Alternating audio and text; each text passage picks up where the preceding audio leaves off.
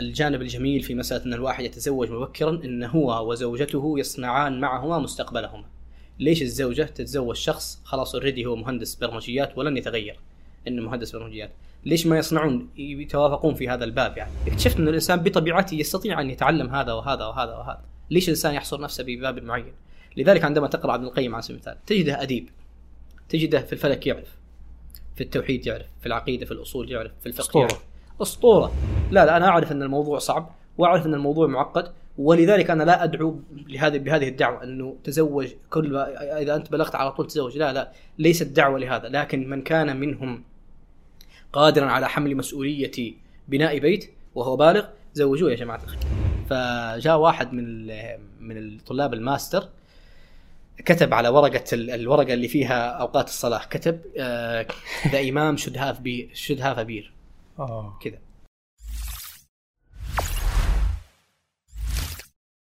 حياكم الله بياكم في بودكاست بترولي. في هذا البودكاست نستضيف شخصيات بترولية مميزة، نسمع قصصها ونناقش معها قضايا تخص حياة كل طالب جامعي. ضيفنا في هذه الحلقة مميز، هو ضيف وخريج وعريس، عاش حياة جامعية ثرية وعنده قناعة إنه كثير من مشاكل المجتمع يحلها الزواج المبكر.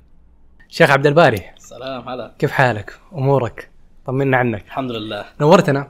الله ينور. لما أنا هذه أول مرة حلقة أصورها وأنا حاسس إني ما بصور، بالعكس جالس يعني خفافي مبسوط مرتاح، جالسين سولف. الله يكرمك ويخليك، لأنه الضيف حقيقة مميز، يعني ما أعرف يعني أنت أخ ولا صديق ولا عزيز ولا زميل، كله. الله يكرمك ويخليك. طبعا أنا أول ما دخلت ما عرفتك للأمانة.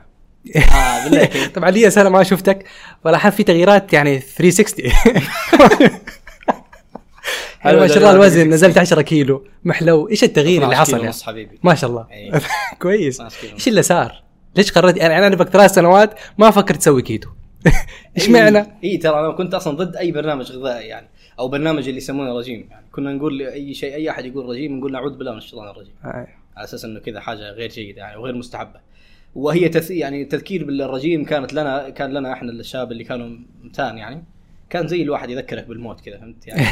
الموعظة ثقيلة جدا. وش الحاجة اللي خلتك يعني تدخل هذه المعاناة؟ معاناة إيش؟ معاناة الرجيم يعني؟ لا ليست معاناة، كانت أحلى أيام. يعني الزواج يسوي العجائب. طيب خلي يعني أنت تبغى أنا بجيبك مرة الرات. والله شوف، أنا عندي زعم، وهو مسألة إن الواحد يوم يجي إذا كان ممتلئ يعني أفضل حل لخسارة الدهون وحرق الدهون ما هو الرياضة ولا شيء من هالقبيل. الحب. والله الحب ولا يعني ما هو الحب، مسألة الحب يعني، لكن المقصد بالحب يعني كناية عن الزواج، إن الواحد ينوي أن يخطب مثلا. بس التكميم أرخص من الزواج يا أبو. كيف؟ أقول التكميم أرخص من الزواج يعني. بس يعني عواقب التكميم يعني، بس إيش المزية في التكميم؟ إيش المزية في التكميم؟ إنك يعني خلاص أنت حتخسر دهونك اللي أنت فيها يعني، أو اللي كنت تشيلها معك. لكن الزواج أنت مو بس تخسر الدهون، أنت تخسر الدهون وتكسب زوجة. ما شاء الله. أي في ميزة قوية جدا، وميزات كثيرة راح نجيها إن شاء الله. بعد الشطر دين جالس تكمل أنت. أي نعم. لا جايين من موضوع الزواج. طبعا أنا جالس أكلمك من عالم موازي، أنت الآن ما شاء الله خاطب وخريج على شرف تخرج، وهذه أكثر لحظتين نستناها ويستناها كل الطلاب. أي يعني الحزب أنت صار من عزب من حزب العزاب يعني. يا مرحبا. فأنا اللي بقول لك عليه إنه الآن تجربة التخرج في ظل هذه الظروف، طبعا لحظة التخرج الكل يتمناها. طيب وانت الآن على مشارف انتقال من مرحلة لمرحلة، فحدثنا كيف هي مشاعرك في الترم هذا، لا سيما في الأجواء المختلفة هذه؟ والله يا أخي أني مستحسر جدا أنه هذه هي النهاية يعني النهاية لم تكن نهاية سعيدة صراحة. نهاية الطلاب الخريجين سواء دفعة 15 أو دفعة 16، دفعة 2015 ودفعة 2016، الحقيقة أنها نهاية مؤسفة بصراحة، نهاية يعني لا أتمناها لأعدائي. يعني إحنا من أجمل ما في البترول هي البيئة الجامعية هذه اللي إحنا فيها. وأزعم أنا أنه تميز طلاب البترول ليس فقط في مسألة أنه إن دراستهم فيها شيء من الجد والاجتهاد، لا كذلك فيه شيء إضافي، وهو إضافي وشيء كبير جدا، مسألة البيئة الاجتماعية اللي موجودة، اللي تبني في الطالب الاستقرارية، اللي تبني فيه وتسقي الكثير من المهارات اللي موجودة عنده، اللي هي البيئة الجامعية اللي احنا فيها. فاحنا خسرنا حقيقة واحدة من أهم المزايا اللي تميز طالب البترول، مسألة إنه ما هو في بيئة جامعية، ما هو بين الشباب بين الطلاب، صار الواحد عند أهله يعني. فمرة اختفت ميزة مرة كبيرة بالمناسبة يعني تميز الطالب الجامعي اللي في البترول، يعني انه يخرج انسان مسؤول، يستطيع ان يبني بيت، يستطيع ان يكون مسؤول عن أسرة، يستطيع ان يلتزم بعمل، ومتميز كذلك في الامور الأكاديمية. الامور الحياتية المجتمع الطلابي اللي في البترول هو اللي يصنعها. فنهايتك يعني كطالب بترول تتخرج بهذا الشكل بدون حفل تخرج، بدون وجود الشاب حولك. كنا دائما نأنس يوم يجي حفل التخرج مع الشباب أصحابنا اللي هم أكبر منا، في يجي حفل التخرج نرفعهم فوق. وأنا نحفت يعني على أساس إنهم يسهل عليهم. لا بعد الحلقة أنا والمخرج بإذن الله ترفعوني. ففي كثير من الأشياء، كثير من الأشياء والطقوس اللي في عند التخرج احنا افتقدناها للأسف الشديد، أو لن تكون يعني لن تحصل. وإن افتقدنا تفاصيل يعني مهمة، لكن أتوقع إحنا كسبنا حاجة اسمها الفرحة في ظل أي ظروف. يعني مرت علينا ظروف كورونا، مرينا بالعيد وقدرنا نفرح. كثير أتزوج وخطب في مرحلة كورونا ومبسوط. يعني أنا قبل أمس كنت بتكلم مع واحد من طلاب البترول، فكان بيقول لي العيد الماضي كان أحلى عيد. فأنا أتوقع نقدر نفرح بالتخرج برضه وإن كانت الظروف مختلفة. كيف؟ قل لي. يعني أقصد الجمعة مع الأهل مع الأحباب. هو هنا المصيبة. أونلاين. أي هنا المصيبة، إنه كان في احتفال. يعني ممكن يحصل مثل هذا، إنه كان في احتفال بينك. يعني الشيء المميز في مسألة الاحتفال أو التخرج إنك تكون بين أصحابك اللي هم كذلك خريجين. ما هو بالإمكان إنك تسوي هذا الشيء هنا. الكلام الذي قلته قبل قليل جميل جدا، ويستطيع الواحد يكتبه كذا وأدبيات حلوة. ما حد كان يتخيل العيد بدون أهلنا وعوائلنا وناسنا وصراحاتنا. أيوة وفضائل. تعالوا إيه بالعيد هذا اللي تقول ما شاء الله إنه كان أفضل عيد وشيء من هذا القبيل. صحيح إنه كان من أجمل الأعياد بصراحة، لكن ليش؟ لأنه أهلك حولك يعني، وأنت وإياهم فقط، أنت وأبوك وأمك وأخوانك. يعني أول مرة يكون في شيء من الانعزالية عن باقي المجتمع، يعني أعمامك خوالك، إنك بس أنت لحالك في عيد الفطرة تتكلم. لكن هذا المميز إنه مع أهلك. لكن إيش اللي بيميزك أنت كطالب بترول أو كطالب جامعة أي جامعة؟ إنك تتخرج. إذا قلت لي إنه تعودتنا كورونا على الابتسام أو على الفرحة في ظل الظروف. أي ظروف يا أبو سام؟ يعني الكلام إنه ما في يعني. جيب لي الشباب. أنت ما شاء الله خطب فترة كورونا، كيف كانت تجربة الخطوبة؟ ما تتوقع إنها كانت مثالية والله الحمد لله. كورونا لا يعني ليس لها أي فضل في مسألة الخطوبة يعني. ما في أي فضل يعني، سواء كانت كورونا موجودة أو كورونا. إذا سيكون لها فضل سيكون في مسألة لو امتدت لا قدر الله ويصير فيه تسهيلات في مسألة الزواج إنه يتخفف من الأعباء الاجتماعية دون الحرج من المجتمع أو من الأهل ومن الناس الذين هم حوله. يعني كأنك تقول هذه فرصة للطلاب وتنادي إنه فرصة الطلاب هذه المفترض موجودة يا جماعة الخير من بعد ما يبلغون يعني. والله أيه يعني مو بس فترة الجامعة. الزواج في الجامعة متأخر يعني تصريح. أنا عمري أنا تزوجت، أنا خطبت وأنا عمري في على مشارف 22.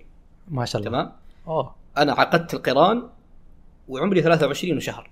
أنا متأخر جدا في منظومة الزواج، ترى متأخر جدا. وبالنسبة للمجتمع الحالي هذا يعتبر مبكر. هو غير مبكر، ليس مبكر يعني. إيه بس إحنا خلينا نكون واقعيين أكثر يعني. أنا أعرف الطرح هذا كويس. شوف مسألة خلينا نكون واقعيين. أوكي ما عندي مشكلة إنك تقول أن الواقع. أنا ما أتكلم عن الظروف المالية حتى الآن، أتكلم على شخص يستطيع إنه هو يتعامل مع طرف آخر. يعني خلينا نحيد الأمور المالية، لأنه أتوقع كورونا خلانا نتجاوز الموضوع هذا بشكل كويس. لكن حتى النضج الآن لما تأخذ طالب في مرحلة ثانوية، هل عنده استطاعة إنه هو يعني يكون مع واحدة برضه في مرحلة ثانوية ويكونوا في بيت مستقر ويخلفوا عيال ويربوهم في ظل الظروف والضغوطات هذه؟ الآن سقف التحديات ارتفع. نعم صح؟ أنا الجواب هو جواب هل. نعم. طيب بتقول متأخرين، أتوقع ليش متأخرين؟ الجواب أنت قبل شوية إنه هل يستطيع أن نضج. أقول الجواب نعم. أنا أتوقع اللي يتزوج في مرحلة ثانوية أو مرحلة جامعة هو استثناء. شوف خليني أضعها بشكل أفضل. إنه هل بالإمكان أن يكون هنالك شخص ناضج في مطلع المرحلة الثانوية، يعني بداية بلوغه، أن يكون ناضج بالقدر المناسب لمسألة بناء أسرة؟ الجواب نعم صحيح. لكن is it the case؟ هنا الواحد يعني يقدر يعني يجادل إنه هل هي حالتنا الآن؟ يعني هل حالتنا الآن اللي إحنا فيها الآن هي الحالة المثالية لمثل هذا؟ هل الشباب الناضج يستطيع أن يتزوج الآن في هذه الفترة؟ يعني مما تراه أنت أبناء عمومتك، الناس اللي هم في الثانوي على سبيل المثال، هل هو قادر بأن يبني أسرة؟ أزعم أنه الغالب لا، أنه غالب الظن أنك أنت ستقول لا. لكن هل في واحد من 10 مثلا في كل عيلة في واحد يكون قادر؟ نعم نعم.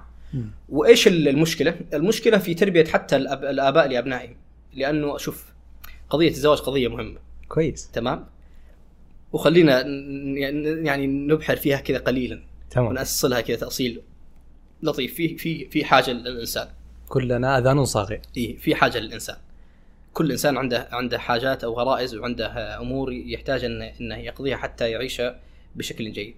الجائع لازم يأكل حتى يعني يذهب عنه الجوع، والعطشان لازم يشرب حتى يرتوي، والبالغ لازم يتزوج حتى يكتفي.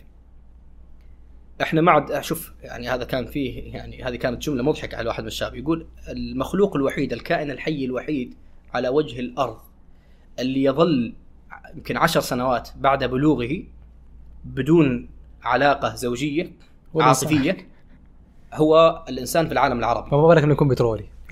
هذه قضية كبرى كبيرة أخرى. هو الإنسان في العالم العربي، الإنسان المسلم في العالم العربي، أو اللي نقول يعني في الإنسان المسلم، إيه الإنسان المسلم بحق، يعني الذي لن يعمل أو لن يكون مع علاقة محرمة الأصل. تخيل أنت تجلس 10 سنوات على الأقل بعد بلوغك. الآن في ناس جالسين يدعون بأن السن المثالي للزواج يوم يتوصل 30. لا يا شيخ أهبل أنت. تدري إيش قاعد يقولون هؤلاء؟ جالس كأنه يقول لك، جالس يقول لك أنت يا فلان، أنت يا أحمد على سبيل المثال حشران، تبغى تروح دورة المياه كرمكم الله، فأجي أقول لك اصبر خل استنى 30 ساعة بعدين روح، خلك رجال إيش بك أنت، أقول لك أكمل حقق أحلامك، خذ شهاداتك بعدين روح الحمام، اصبر. ترى هو نفس المبدأ. حاجة الإنسان للعاطفة وحاجة الإنسان للجنس الآخر للأنثى، والعكس صحيح طبعا العكس صحيح لا شك صحيح، حاجة ضرورية جدا كحاجة الإنسان للطعام. وهذا ترى الشيخ الطنطاوي عنده كتاب في أحد مقالاته، في كتاب اسمه مع الناس، يجمع لمقالاته التي هي في سلك الأمور الاجتماعية، مكتوب نص أو عنوان المقالة السن المناسب للزواج. يسألهم الطنطاوي بطريقة يعني بطريقته المعتادة الأدبية، يسألهم يقول متى يأكل الجائع، متى يأكل الإنسان عفوا إذا جاع، متى يشرب الماء إذا عطش، متى يتزوج إذا تخرج إذا بلغ. أنت متأثر ترى بالأفكار هذه، اللوثات هذه، وترى فيه أكثر من عقبة يتصورها المجتمع، وهي عقبات يعني غير موجودة. مسألة النضج، أنت عمرك 21 حتكون أقل نضج من 22 صح؟ صحيح. و22 أقل من 23، و23 أقل من 24، وهكذا وخمس اي نعم وهكذا. متى حاصل مرحله نضج يعني بلوغ رشد؟ مش المعيار اللي تشوفه كويس 40 خلاص تزوج انت عمرك 40. اي خطا في الاخير. انا ماني جالس اتزوج حتى يكون الحياه عباره عن يعني كمال مطلق. لا شك ان الانسان سيخطئ، يعني لا شك ان الانسان سيخطئ سواء تزوج 28، وانا ازعم ان الواحد يتزوج 28 سيخطئ اكثر مما يخطئ في 21 و20 و22. التأخر هذا مشكلة ترى. تذكرت أن الزواج حاجة، لكن كثير من المشايخ والعلماء عاشوا وقضوا رحلة علمية موفقة وحياة ناجحة ما كانوا متزوجين يعني. أوكي طيب ثم ماذا؟ يعني الشيخ ابن تيمية أقصد يكون إنه الشخص يبرر نفسه إنه أنا إنجازي ونجاحي وتطوري حتى سعادتي بموضوع الزواج. أنا أعرف الموضوع. هم خالفوا يعني خالفوا السنة في هذا الفعل، يعني إنهم لم يتزوجوا إطلاقا، وهذه بظروفهم ترى. يعني ليس منهم من يقول إنه ترى الزواج غير نافع مثلا، لا بالعكس. ابن تيمية إذا يقرأ الإنسان في جانب مسألة الزواج عند ابن تيمية تراه يعني يحث على مسألة الزواج يعني. لكن لكل إنسان لكل عالم ظروفه. ثم بعد ذلك يعني نأتي لكتاب العلماء العزاب على سبيل المثال، كم في واحد، كم موجود عالم موجود فيه 30 40 50 100 200 300 400 صحيح طيب الباقيين. ايوه انا اقصد البعض. ثم لا تنظر الى العلماء، انظر الى الصحابه رضوان الله عليهم، وانظر الى النبي صلى الله عليه وسلم. ابو بكر كم متزوج؟ عمر عثمان علي كم متزوج؟ 4 نساء. ايه فمساله الحاجه الى الزواج يعني هذا نداء فطره ترى، نداء فطرة أن الواحد عندما يجوع يأكل، عندما يعطش يشرب. الكلام والإشكال هذا لازم نقطة يعني لازم تبين. أنا ماني جالس أدعو إنه بلغ تزوجوه، لا أنا أقول الذي بلغ وكان فيه مقدار جيد من حمل المسؤولية وطلب الزواج يزوج مباشرة، أو أن أبوه يخشى على ابنه من فتنة يزوج مباشرة. خلني أقول لك يعني قصة حلوة مضحكة بصراحة. أحمد بن حنبل الإمام العظيم، وهذا ذكرها أحد المبرزين أحد الدعاة، أحمد بن حنبل هذا الإمام العظيم جاء يوم من الأيام كان ماشي في سكك بغداد، وهو ماشي وجد كعب امرأة، شاف امرأة مكشوفة الكعب، فرجع لبيته مسرعا كذا، فتن الناس. أتاه بعد أيام من يسأله يقول له يا إمام أنا عندي أموال، هل أذهب للحج أقضي الفرض أو أتزوج؟ فقال له الإمام أحمد الأصل أنك إيش؟ أنك تروح تحج، لكن الزمن الآن زمن فتنة، في كعب في شايف الكعب أنا شايف الكعب النساء كيف جالسين يخرجون بكعوبهن، لا الآن تزوج، ثم بعد ذلك إذا صار عندك زيادة أموال اذهب واذهب واقضي الفرض.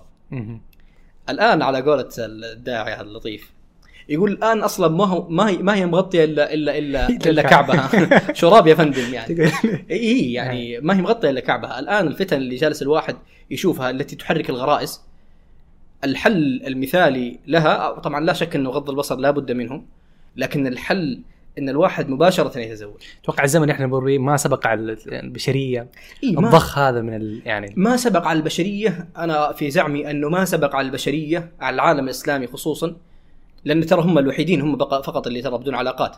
لا حبيبي ترى أمريكا يدخل الهاي سكول وهو عندها يعني جير فريند حبيبي، يصير عنده خليلة وأمور. توقع عندنا بس الموضوع معلن ولا غير معلن، هو ما يتزوج إلا بعد يوم يوصل عمره 27-28 عندما يشعر الغربي بأنه يحتاج، لكن هو جالس يقضي وطره، يعني هو جالس يلبي نداء الطبيعة بطريقة غير شرعية بالنسبة لنا كمسلمين. يعني هو عمره 16 سنة 17 سنة هو جالس عنده جير فريند، هو عنده خليلة. فهذا كذلك هذه مشكلة أخرى إنه إحنا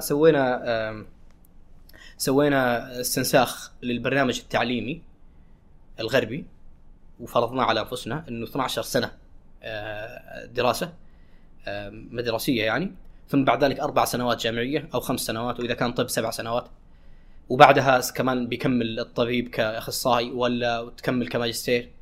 ودائما يعتذر بمسألة إني أكمل دراستي، أو من قال أن الزواج يعاكس الدراسة؟ هذه مسألة. المسألة الثانية إحنا استنسخنا البرنامج التعليمي هذا نحتاج بظروف مختلفة، يعني بظروف مختلفة. نعم البرنامج التعليمي ترى ليس شيئا كذا بدعا من يعني ما تقدر تخرجه كذا من خارج المنظومة المجتمعية. هو المفترض أنه يكون نسيج من المجتمع والثقافة والعادات. أوكي إحنا خلاص إحنا صرنا مضطرين بأنه يكون السلك واحد، أوكي خلاص إحنا نحتاج نقلب الموضوع هذا، يصير عندنا شيء من شيء من من من من من من إضافة لمستنا إحنا الإسلامية. كيف نضيف اللمسة؟ إيش اللمسة هذه؟ أي اللمسة هذه إنه يسهل الزواج اللي طلاب الثانوي على سبيل المثال. خلينا في الجامعة طيب، نبدأ بالجامعة إيش رأيك؟ لا نكون متفائلين كثير. طيب أنا أتكلم على أصل المسألة إنه الواحد الأصل إنه يتزوج مبكر، يعني مبكر لهذه الدرجة يعني. ولذلك يعني سبحان الله في كتاب الله في سورة النساء، نسيت والله الآية في أول صفحة، أنك لا تعطي يعني فيه الماحة في سورة النساء إن النضج ما يشترط عشان الواحد يتزوج إنه عادي تتزوج، وبعدين إن آنستم منهم رشدة تعطونهم أموالهم. يعني طبيعي إن النضج أصلا باقي، يعني إنك تتزوج الأصل إنك تتزوج سواء وصل لك النضج العالي ولا ما وصل لك النضج العالي، لأن في حكمة من الله سبحانه من الله إنه يضع لك هذه، لأن شدة غريزة أن الواحد يكون في علاقة عاطفية أشد ما يكون عندما الواحد يبلغ يعني، وهذه الحكمة لحكمة بالغة يعني. بالتالي بما أن هذا هو الأمر مباشر، ولذلك حتى الموضوع هذا موجود يعني في السنة النبوية. النبي صلى الله عليه وسلم يقول يا معشر الشباب من استطاع منكم الباءة فليتزوج. ما هي الباءة؟ ما هو تعريف الباءة؟ أنه يقول الباءة هي القدرة على النكاح، القدرة على الجماع. خلاص إذا كان عندك الباءة تتزوج. طيب ننظر في مسألة الباءة، بعضهم يفسر الباءة بأنها القدرة المالية على سبيل المثال، أو أنها مجموعة أشياء، وهو كله تعريف معتبر عند العلماء. النبي صلى الله عليه وسلم تأتيه المرأة تخطب نفسها له، فيقول لها النبي صلى الله عليه وسلم، يعتذر النبي صلى الله عليه وسلم عن خطبتها، فيأتي أحد الصحابة ويقول زوجني إياها يا رسول الله، فيسألها النبي صلى الله عليه وسلم عن ما عنده ليعطيه للمرأة كمهر، فقال، فيسأل النبي صلى الله عليه وسلم عندك خاتم من؟ لا. خاتم من حديد؟ لا. ولو خاتم من حديد؟ لا. إلا أن عندي إزار سوف يعني أشقه نصفين وأعطيه، شيء من هذا القبيل، لهذه الدرجة الفقر. فقال لها النبي صلى الله عليه وسلم لا تأتي بهذا الشيء، زوجتك بما قال تحفظ شيء من القرآن؟ قال نعم. قال زوجتك بما تحفظ من القرآن، هذا مهرة. فمسألة تفسيرها بأنها القدرة المالية هذا غير صحيح. ثم إن عندنا المذهب، وهذه ممكن يستفيدون منها الشباب، عندنا المذهب أحمد بن حنبل، يجب على الأب أن يزوج ابنه إذا طلب الزواج، إذا احتاج إلى الزواج. إيه، يجب عليه تزويجه والصرف عليه وعلى أهله. هذه الفتوى بالله ارسل لي على الواتس الفتوى. ما هي فتوى، هذا معتمد المذهب ترى. إيه، أنه يجب على الأب تزويج ابنه إذا احتاج إلى الزواج وطلب الزواج، والصرف عليه وعلى زوجته حتى يستقل. إيه نعم، والعكس صحيح ترى. إذا طبعا إذا كان الابن غير قادر، يعني إذا الأب كان غير قادر أنه يتزوج ويريد أن يتزوج، يجب على الابن أن يزوج. يعني كأنك تقول أن الأب يصرف على ولده، أو الولد يأخذ فلوس من أبوه. ما هو عيب، ما هو عيب أبدا، ولا هو حرام. لا بالعكس، إيه واجب على الأب إذا كان مقتدرا أن يزوج ابنه. أنا ترى هذه كانت الخطة. لو كان الوالد الله يرضى عليه ويبارك فيه يعني استشكل ولا شيء، بس الوالد كان رجل يعني ديمقراطي، و يعني على التعبير الشعبي الديمقراطي، ما هو ديمقراطي يعني، كان طيب النفس هو والوالد جزاهم الله خير. إيه، فكانوا. وبعدين أنا كفيت الوالد بكثير من الإجراءات المالية، الحمد لله. إيه، وبالتالي كان فيه كثير من هذا تحسب لك معناته أنت. إيه، أنا جاي وأنا جاهز حقيقة، يعني ما كنت حاط أي شيء من العوائق هذه المالية تكون أمامي. إيه، فأتيته ولا كان، يعني إذا قال لا حقول له سلامات يا أبو عبد الرحمن. إيه، فما كان فيه حاجة، يعني كان يدور سبب أنه يمكن يرفض، أو إن شاء الله أنا ما كان يدور سبب، ما يجد، لا يجد سببا يرفض. طبعا أنت الحمد لله الآن خاطب، تخيل لو كمان 10 سنوات وما زلت أعزب، كيف تتوقع كانت نفسيتك، مشاعرك، أمورك؟ أنت تقول الزواج حاجة وضرورة، طيب تخيل 10 سنوات كيف ممكن تفسر وضعك؟ تتخيل؟ والله أنا ما أبغى أتخيل، لأن هذا كابوس ترى. مسألة أن يبقى الإنسان إلى هذه الدرجة إلى هذا الوقت، هذا كابوس ترى. عمر الخطاب، هذا كلام يعني، عمر الخطاب يسأل عن الشخص الذي لا يتزوج، فيقول إما عجز أو فسوق. إما عجز، هو عاجز أن يتزوج، لا يستطيع، ليس لديه قدرة جسدية أن يتزوج، أو فسوق، أو أنه في حاجة جالس تسويها فسق، يعني جالسة تغنيه عن هذه العاطفة. يعني تتكلمت عن موضوع غض البصر، ولك ما شاء الله دائما اطروحات في تويتر عن غض البصر والعلاقات، وتحذر منها، ولغتك فيها حادة وشديدة. يعني ما أدري ليش أنت ممتعض وشديد في الموضوع هذا، مع أنه أشوف أنه واقع منتشر، وصار حتى إنكاره بعض أحيان الناس تزهد في إنكار التفاصيل الصغيرة هذه. يعني صار موضوع غض البصر كأنه تجاوزناه لإطروحات أكبر من كذا. هذه مصيبة ترى، هذه مصيبة. يعني في مقولة يقولونها عندنا منتشرة، يقول لك النظرة ذبحة. ترى النظرة تصنع في القلب شيء كبير جدا صراحة. عندما يستمرئ الإنسان النظر للنساء، عواقب هذا وخيمة، حتى على مسألة مسيرته الزواجية. يوم يصل عمره 26 أو 27، الشاب، لا أقول الشاب المتخلف، لأنه مو عادة متخلف، عادة أو مو عادة، نحسبهم أنهم يريدون أن يتزوجوا لكن ما فيه قدرة، فيصل إلى مرحلة، شفت رغبة الإنسان الجامحة بأن يتزوج في بداية عمره، يوم يوصل 26-27 تبدأ تقل ترى، بطبيعة حال الجسد، يعني يطفى الإنسان، فيبدأ ما عاد يقدر مسألة الزواج ويعطيها نفس الحق اللي كان المفترض أن يعطيها في بداية عمره. يعني أنا أظن هذا السؤال جيد، بعد 10 سنوات أنا أظن لو كان عمري 22، الآن 22-23، لو ما تزوجت وجيت بعد 7 سنوات أو 10 سنوات، حقول إن الزواج ما هو مهم. إيه، لأنه ما في حاجة كذا، ما قاعد أشعر بحاجة. طب أنت عديت أنت من البلوغ يمكن 8 سنوات 9 سنوات. إيه، ما في مشكلة، أنت قدامك 25-26، بعضهم يصل إلى 30. عندما يصل 30 أصلا خلاص هذه الرغبة خلاص تطفي، رغبة إنه يكون فيه علاقة عاطفية بشكل عام. استغنى يعني. إيه، استغنى. طب إيش المشكلة بالاستغناء والعلاقة العاطفية؟ إيه، مشكلة في الاستغناء إنه في هدم للأسرة. يعني كيف هدم الأسرة؟ احنا في المجتمع في الأخير مبني على أسر، والأسر هذه مبني على صلاح الفرد فيها. إذا كان الفرد في بداية حياته يقدر مثلا، يعني هذا الرجل الذي سيتزوج على سبيل المثال وعمره 30 سنة، وقالها الشيخنا الشيخ عبد الله في لقاء بودكاست كان كان من أسباب أن الواحد يبكر في الزواج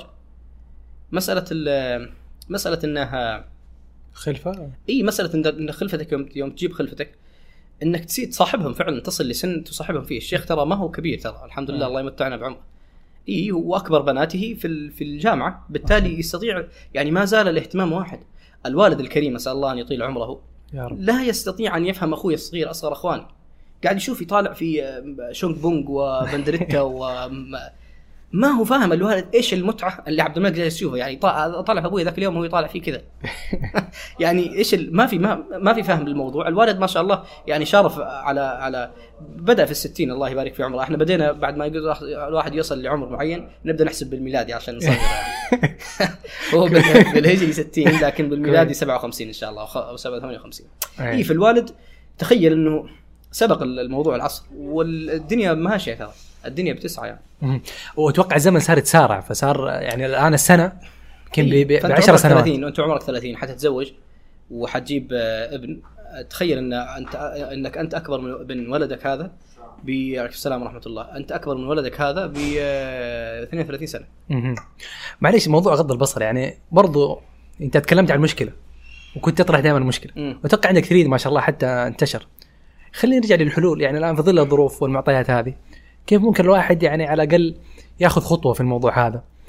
حل مسألة غض البصر أن الواحد يتزوج من الحلول، يعني أيوة. من الحلول التي تضرب الأصل يعني لا لشيء. شوف هو ليس حلا سحريا، في الأخير في معطيات أخرى كذلك يعني تكون تحت الموضوع. مسألة أن الواحد ينبغي أن يكون أصلا معظما لحرمة الله سبحانه وتعالى، معظما لأن الله ينظر إليه، معظما لشؤم المعصية، يعرف أثرها يوم القيامة ويعرف أثرها على نفسه، وأن النظرة هذه تضعف إيمانه، والإيمان يزيد بالطاعة وينقص المعصية. يعرف بأن المعصية هذه ستؤثر عليه حتى في عبادته، حتى مع صلته مع الله سبحانه وتعالى في الصلوات. يعني في عندنا المسلمين الحمد لله متميزين جدا في مسألة أنك أنت عندك فرصة أمام الله سبحانه وتعالى 5 صلوات في اليوم، 5 صلوات تتصل فيها مع الله سبحانه وتعالى أنت للمسلم. فالمسألة غض البصر من الأشياء المشكلة جدا في مسألة القلب، يعني والله أنها تؤثر على مسألة القلب بشكل رهيب. أنا لست رجل مسلسلات خلاص، أنا لا يعني منذ بدأت المسلسلات أنا ماني شخص أتابع مسلسلات، لكن في فترة من حياتي إن للأسف إني كنت أشاهد مسلسلات، بس ليست بكثرة حتى، يعني كانت كذا لأنه ما هو جوي، ما كانت جوي، بس شفت الشباب فكنت معهم يعني فترة من حياتي. بعدين قررت إني أوقف، وكان القرار قبل في جون الماضي 2020 جون. أنا ما كنت مكثر يعني أصلاً، ما يمكن في حياتي ما شفت إلا يمكن 5 ولا 6 ولا 7 مسلسلات، لكن وجدت أثرها في مسألة إن الواحد يغض بصره، لأنه هذا الموضوع انسحب حتى مسألة تويتر. ألغيت متابعتي لأي امرأة في تويتر.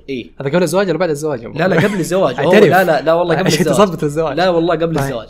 قبل الزواج حذفت أي امرأة واضع صورة أو أي حساب عفواً واضع صورة امرأة. ما كنت أتابع نساء يعني لأجل إني أسولف معهم يعني. لا نجيب العيد. لكن حذفت أي امرأة. هنقصها بالمثال. حذفت أي امرأة تضع صورتها على سبيل المثال. حذفت أي حساب يتهاون في مسألة نشر المنكر.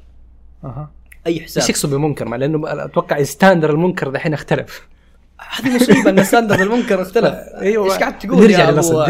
عشان نرجع للأصل، عشان كذا بقول لك. يعني أتوقع حتى لو نرجع لموضوع البصر، أتوقع أنا صار يمكن البعض يقول إنه شبه مستحيل، يعني أنا غض بصري من إيش أنا سواء على جوالك ولا سواء خارج من بيتك. هذا غير صحيح إنه شبه مستحيل، غير صحيح. عندك سناب صح؟ عندك سناب، أنا عندي سناب. يوم تدخل يمين أنا أعرف إيش تشوف. انا اعرف، انا اشوف ايش تشوف ترند. انت ليش تنزل تحت الاكسبلور؟ ليش اصلا ما تنزل؟ هو يجيك اول ما تفك تلقى ترند موجود. يا سلام عليك. انا حقيقه فتره من الفترات وما زلت الحمد لله اذا دخلت اروح يسار، ما اروح يمين، اروح يسار واشوف الشباب اللي انا اتابعهم واطالع في السنابات حقتهم بس. يعني المشاهير اللي مهتم اني اتابعهم لتخصصهم، ما هو مشاهير الغفله ذول اللي يصور يومياته. لا عنده واحد في العود مثلا أسامة الدغيري، دخلت عليه قبل فتره قبل شهر وانبسطت على حقيقه يلعب مع الدببة. الدعاية ممنوعة في مسموحه يا عمي. يا عمي هو اي دعايه عمي، ما حد حيسمع الحلقه يا عمي. لا لا دعايه مسموحه، صدقني يا شيخ عبد الباري بعد الموضوع الساخن هذا صدقني المشاهدات حيدخلوا بنات كثير والنسويه يعني حيكون لهم كلام مختلف. النسويات يا رجال جعلك سالم. تمام. اي فأسامة الدغيري ارسل له في الخاص بس عشان يصير عندي في اليسار.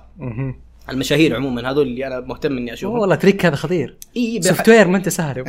طبعا على اساس اظل اشوفه. انك تلف يمين وتطالع في النساء هؤلاء وانت تعرف انك ستشاهد النساء، هذا منكر الواحد ينبغي ان يتركه يعني. اي التويتر على سبيل المثال الواحد يفعل قدر امكانه، لا يتابع اي حساب ممكن يضع نساء يعني صور نساء. بل يا رجل انا وصلت الى مساله انه الحسابات الاخباريه اللي بس اخبار وتتساهل في مسألة BBC واندبندنت وغيرها شلت المتابعات والله منها. طب هذا في جوالك كيف لو خرجت من بيتكم؟ تحدي. بلا شك إنه هذا أهون بكثير من مسألة الجوال. المصيبة في مسألة غض البصر تكاد تكون 90% في مسألة الجوال. ترى يعني ذهابك إلى الأسواق على سبيل المثال أو إلى الكافيهات، المناظر اللي حتشوفها فيه تستطيع انك تغض بصرك فيها بان الواحد يلتفت في الارض يعني ما له مال الناس. ايش اللي كذا ما حقدر امشي يعني؟ لا حقدر تمشي. انا امشي في الاسواق، وطبقت هذه عشان اشوف. لا ابشرك اموري طيبه، ولا طحت ولا صار في اي شيء. الواحد لا يمد عينه، واذا مد عينه وشاف فهذه النظره الاولى بس. النظره الاولى ما يقول ماسك امك لا اللي ما يربش ما يربش عشان ما تروح النظره الاولى يعني. مره من المرات كنا في تحفيظ الحلقه زمان في المتوسط هذا قصة مضحكة بس ما بذكر الأسماء. رحنا الحرم فكانوا ينبهونا. طبعا احنا شاب حلقة وما في أصلا يعني في الحلقة الملتزم يعني احنا طالعين 20 شخص، الملتزمين فعلا 3-4 بس، والباقيين يعني الشباب يعني رايحين عشان ايش يعني طلعات، أصلا مشتركين في التحفيظ عشان الطلعات. وهذا أمر حسن يعني إن الواحد يحفظ وقته بين ناس ملتزمين ويسمع فيها بكلام طيب، هذا كويس يعني لا بأس. طلعنا رحلة إلى مكة 3 أيام مع التحفيظ، وعشان تعرف الحلقات فيه علاقات حلوه مع حقين الاوقاف في برج الساعه. سكننا في برج الساعه. تمام. اي الظاهر الاجار في اليوم 1000، خلاص شقه كبيره فيها 20 شخص يعني تعرف حقين الحلقات امور طيبه يعني، وفرش ونام وخلاص، اهم شيء مأوى. فاحنا في الطريق جالسين ينبهون. دخلنا الحرم وكان ايامها في بدايه محرم، وكان بدايه محرم يجون السياح، مو يجون السياح، يجون القطريين الاماراتيين وغيرهم، والله يهديهم فيه اللي يسكنون في برج الساعة. النساء تنزل الحرم، البنات ينزلون الحرم كأنهم نازلين يعني كونسرت يعني كأنهم نازلين احتفال يعني. إيه مرة مكياج وش اسمه ما أدري يعني إيش القصة يعني، ما أدري إيش السالفة، في فهم مغلوط إن الواحد لازم يتجمل ما أعرف. فكنا وإحنا داخلين وإحنا طالعين يمر علينا الموضوع هذا، فواحد من الشباب نبه أساتذة الحلقة إن الموضوع كذا. أيوه. فجلس معنا وتكلم عن الموضوع غض البصر، ان الواحد لازم يغض بصره، وترى اللي يجوز واللي يجوز لك فقط ان النظره الاولى، بعد النظره الاولى لا ترجع تلتفت وما ادري ايش. فواحد من الشباب قال النظره الاولى، ها وربي لا ادريكم النظره الاولى، يمسك عينه كذا على اساس ما تلمش، لانه هو الاستاذ قال لا ما هو الاستاذ ايش قال النظره الاولى ان خلاص يوم ترمش خلاص انتهت حقتك. النظره الاولى كذا ضبطها الضابط، لانه سالوه ايش هي النظره الاولى، ولعله ما كان الضابط المناسب يعني لأن هذا شفت يساري من شيء كذا يعني. يعني نقول على الأقل لو رمشت خلاص يعني نقدر نتجاوز فيها ذي. يستطيع الواحد إنه يذهب إلى السوق، إذا كان طبعا ضروري إنه يذهب إلى السوق يعني، كان في حاجة داخل السوق، في كافيهات الحمد لله كافيهات جيدة. إيش اللي يضطرك بالذهاب إلى كافيهات فيها يكون صعب غض البصر؟ إيش اللي يضطرك إلى هذا؟ يمكن قريب من بيتنا. اوكي استاش حقهم جيد. اوكي ما عندي مشكله. واحد كان خبر اوكي اذا كان في حاجه ملحه لمثل هذا ينبغي عليك ذاك الوقت انك تكون ملتزم بغض البصر. يا حبايب الجنه مو سهله يعني اكيد انك حتتعب يعني. انا ما جالس اوفر لك اشياء سهله، لا شك يعني. الصبر على الشهوه صعب ترى، ما هو شيء سهل يعني، وفيه يعني بنود انه شوف لا الجنه تستحق يعني ان الواحد يصبر. حفه النار بالشهوات وحفه الجنه بالمكان. اي في الموضوع جميل يعني. اتوقع الواحد يقعد يفاضل بين شهوته وبين رضا الله سبحانه وتعالى يعني. اقصد المفاضله هذه ان انت تكبت نفسك لاجل غرض ما انك انت تبغاه. اتوقع هذا المعنى يتحقق في العبوديه بشكل كبير. نعم. ونحن الحمد لله لم نصل ترى لدرجه ان الواحد لا يستطيع ان يغض بصره واذا طلع على الاسواق. لا ما زال في الدنيا خير يعني. طب اللي يقول لك انا خلينا انا طالما يعني عزابي بعد ما اتزوج موضوع غض البصر هذا ما حيكون مشكله، ما حيكون اشكاليه بالنسبه لي. طبعا غير صحيح للاسف. شوف يعني مسألة الزواج لن تحل كل مشاكلك التاريخية، لا لا، لكن الكلام أنه مسألة الزواج ستقضي على دافع من دوافع الالتفات للنساء. يعني كلام على الرجال ما حيعجبهم، لكن الرجال الرجال عيونهم زائغة، سواء متزوج ولا غير متزوج. بس الله، ما هو عيونهم زائغة انهم جبلوا او انهم ما هو جبلوا انهم كذا شرانين، لا لا، بس بجمع داتا اناليسيس. لا مو جمع داتا، لكن الكلام انه ترى كرجل يشدك الجمال بلا شك يعني. وهنا الفرق بين المسلم او المؤمن، الشخص الملتزم والشخص غير الملتزم. ان المؤمن اذا شاف ترى يتاثر، ما هو جالس يشوف يعني المراه الجميله، ترى المراه جميله عند الملتزم وعند غير الملتزم. ترى الملتزم ما يشوفها متزوج غير متزوج، اي متزوج غير متزوج. مشكله المتزوج او مشكله غير المتزوج انه لا يستطيع ان يستعيض بمثل هذا. مشكله المتزوج انه ممكن يبدا يقارن، وهذا يخف حبه لزوجته او ممكن هذه نقطه مهمه صراحه. هذه فيها خراب بيوت. احمد شو اسمه، عبد الرحمن ذاكر الهاشمي، هذا استاذ علم نفس، كان يذكر قضيه مهمه جدا في هذه المساله، في هذا الباب. مساله ان المتزوج انه فيه امراه جت تقول زوجي يتعامل معي وما ادري ايش، وجلسه تتكلم على زوجها. سالها قال زوجك يمر بكوبري 6 اكتوبر؟ هذا كوبري 6 اكتوبر كلها اعلانات، والاعلانات هذه كلهم نساء باجمل ما يكون. يعني ارسل لي انت ايش والله، انت الله سنكون ندل على المعاصي. هو في مصر عموما، لا تذهب اليه ان شاء الله بعد ما يفك الطيران. فقال يعني كانه قال لها انه خلاص بطل العجب، قاعد يمر بشارع 6 اكتوبر يعني اكيد ايش تتوقعين يعني. ان الانسان يبدا يلتفت في جواله الى نساء جالسين يعدلون في صناعه، يصنعون صناعه، يرسمون رسم. عرفت كلمه جديده ابغى احطها، ايلاينر. الله الله الله، هذه كلمه اصطلاحات جديده. ايلاينر يعني ايش؟ ايلاينر يعني اللي كذا يحطونه هنا ما شاء الله. فبستخدمها على اساس اني عارفها يعني. لا البودكاست الجاي بنجيب ميك اب ارتست ونشوف موضوع الايلاينر. الان هؤلاء النساء جالسين يصنعون صناعه داخل الغرف هذه، ثم بعد ذلك يطلعون على اساس انه هذا كل اللي طبيعي. وهذا غير صحيح. هذا غير صحيح، وهذا بالمناسبه يضرب عندك معيار الجمال. يعني لن تصبح ترى زوجتك مهما كانت جميله انها جميله، يعني بتحس انه شيء ناقصها. مع ان زوجتك هذه لو دخلت في نفس الميك اب ارتست هذا اللي يسوونه، حتطلع يمكن اجمل من هذه او مثلها على الاقل، او بنفس سمات الجمال هذه. ثم ان مساله الجمال يعني مساله في بدايه الزواج فقط، ثم بعد ذلك بعد سنه ترى ما عاد يصبح الامر ذا جدوى. الرجل بيبدا يعني يعتاد على الجمال الذي امامه. يعني انت اليوم على الرجال كثير يا اول ما شفتك كنت مبهور بجمالك حبيبنا. طيب بعدين بعد الحلاقه وبعد بعد سنه خلاص يعني اصبحت زيك زي اي. بلا كثر الغيبات على كذا يعني. كيف ترى ايش اسمه ذا الفتره كذلك تفرق يعني. انا اتابع الحين، شفت المتزوجين خلاص الحين يبدون يتابعون حقين المستشار الاسري. انا اتابع الحين ثامر الصالح ما شاء الله. ثامر الصالح يذكر القضيه هذه، يعني يجون الناس يرسلوا له مساله ان زوجي احس انه يحبني يوم ارجع له بعد فتره، يعني اسبوع اجلس مع اهلي. بطبيعه يعني نقول للبنات تغلوا شويه. لا حبيبي الله يرحمه والديك، فكم عشان يزداد الحب. لا لا لا لا يتغلون صدقني. الرجال اللي مفترض يتغلون. طيب اذا تكلمت على موضوع الحب، انا اتوقع برضو الحب يعني الواحد ممكن يكفي الشخص، يعني على قولك ممكن يكون سلاح في ان هو يساعده على غض البصر اكثر. يعني القلب اذا اكتفى اتوقع العين والقلب بينهم ارتباط قوي. هذه قضية حقيقة يعني خطيرة جدا، وناقشها ابن القيم في روضة المحبين. طبعا فيه الإنسان قبل أن يبدأ في أي مشروع يبدأ تتغير توجهاته في مسألة القراءة. يعني تشوف كتب غريبة جالس يقرأها. تمام. يعني يوم شافوا الناس إني جالس أقرأ روضة المحبين، ما أدري إيش، طوق الحمامة. والله. واضح هذا مشكلة. الحمامة مشكلة. والله الحمامة. طوق الحمامة. واضح إنه في عبد الباري مقبل على مشروع ما. أيوة. روضة المحبين، ابن القيم هذا الرجل الرهيب. الرهيب بالمعنى الحلو يعني. هذا الرجل يا جماعة الخير خطير خطير كذلك بالمعنى الحلو. في روضة المحبين يتكلم عن العشق والحب، وبعدين ذكر مسألة الغوائل ومشاكل غض البصر، وبعدين سوى مناظرة بين العين والقلب، إنه مين المسؤول عن هذه المشكلة. أيوة. هل العين أو القلب؟ فالقلب يقول إنه بسببك العين، أنت اللي وصلتي لي الصورة، والعين تقول أنا لا بس وصلتها، أنت اللي تأثرت.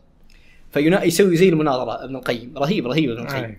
يسوي مثل المناظرة بين القلب والعين. وهذا سيكون محتوى أحد الأيام المقبلة في كلب هاوس إن شاء الله. سنقرأ هذا الباب، يعني باب المناظرة. الظاهر حتى بوّب له بمناظرة بين القلب والبصر. تعطينا مختصر الفكرة. الحقيقة إنه زي ما قلت لك يعني العين جالسة تلوم يلوم القلب. ومين اللي فاز في الأخير؟ طيب في الأخير جمع بينهم ابن القيم. ابن القيم دائما يذكر يعني مثلا يقول لك وهذا باطل من 40 وجه.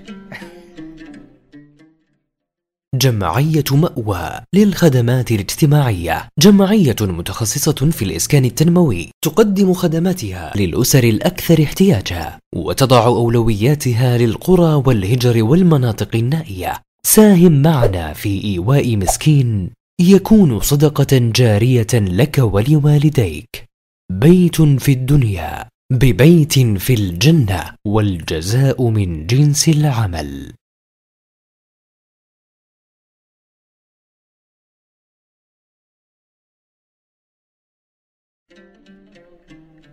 وقضية الحب قضية مهمة جدا ممكن الواحد يتكلم عنها. مسألة الحب ضروري يعني أنا جيد فيه قضية يعني قوية في الموضوع هذا، وهي مسألة إنه إيش رأيك في الحب قبل الزواج. دائما يسأل هذا السؤال، إيش رأيك في الحب قبل الزواج.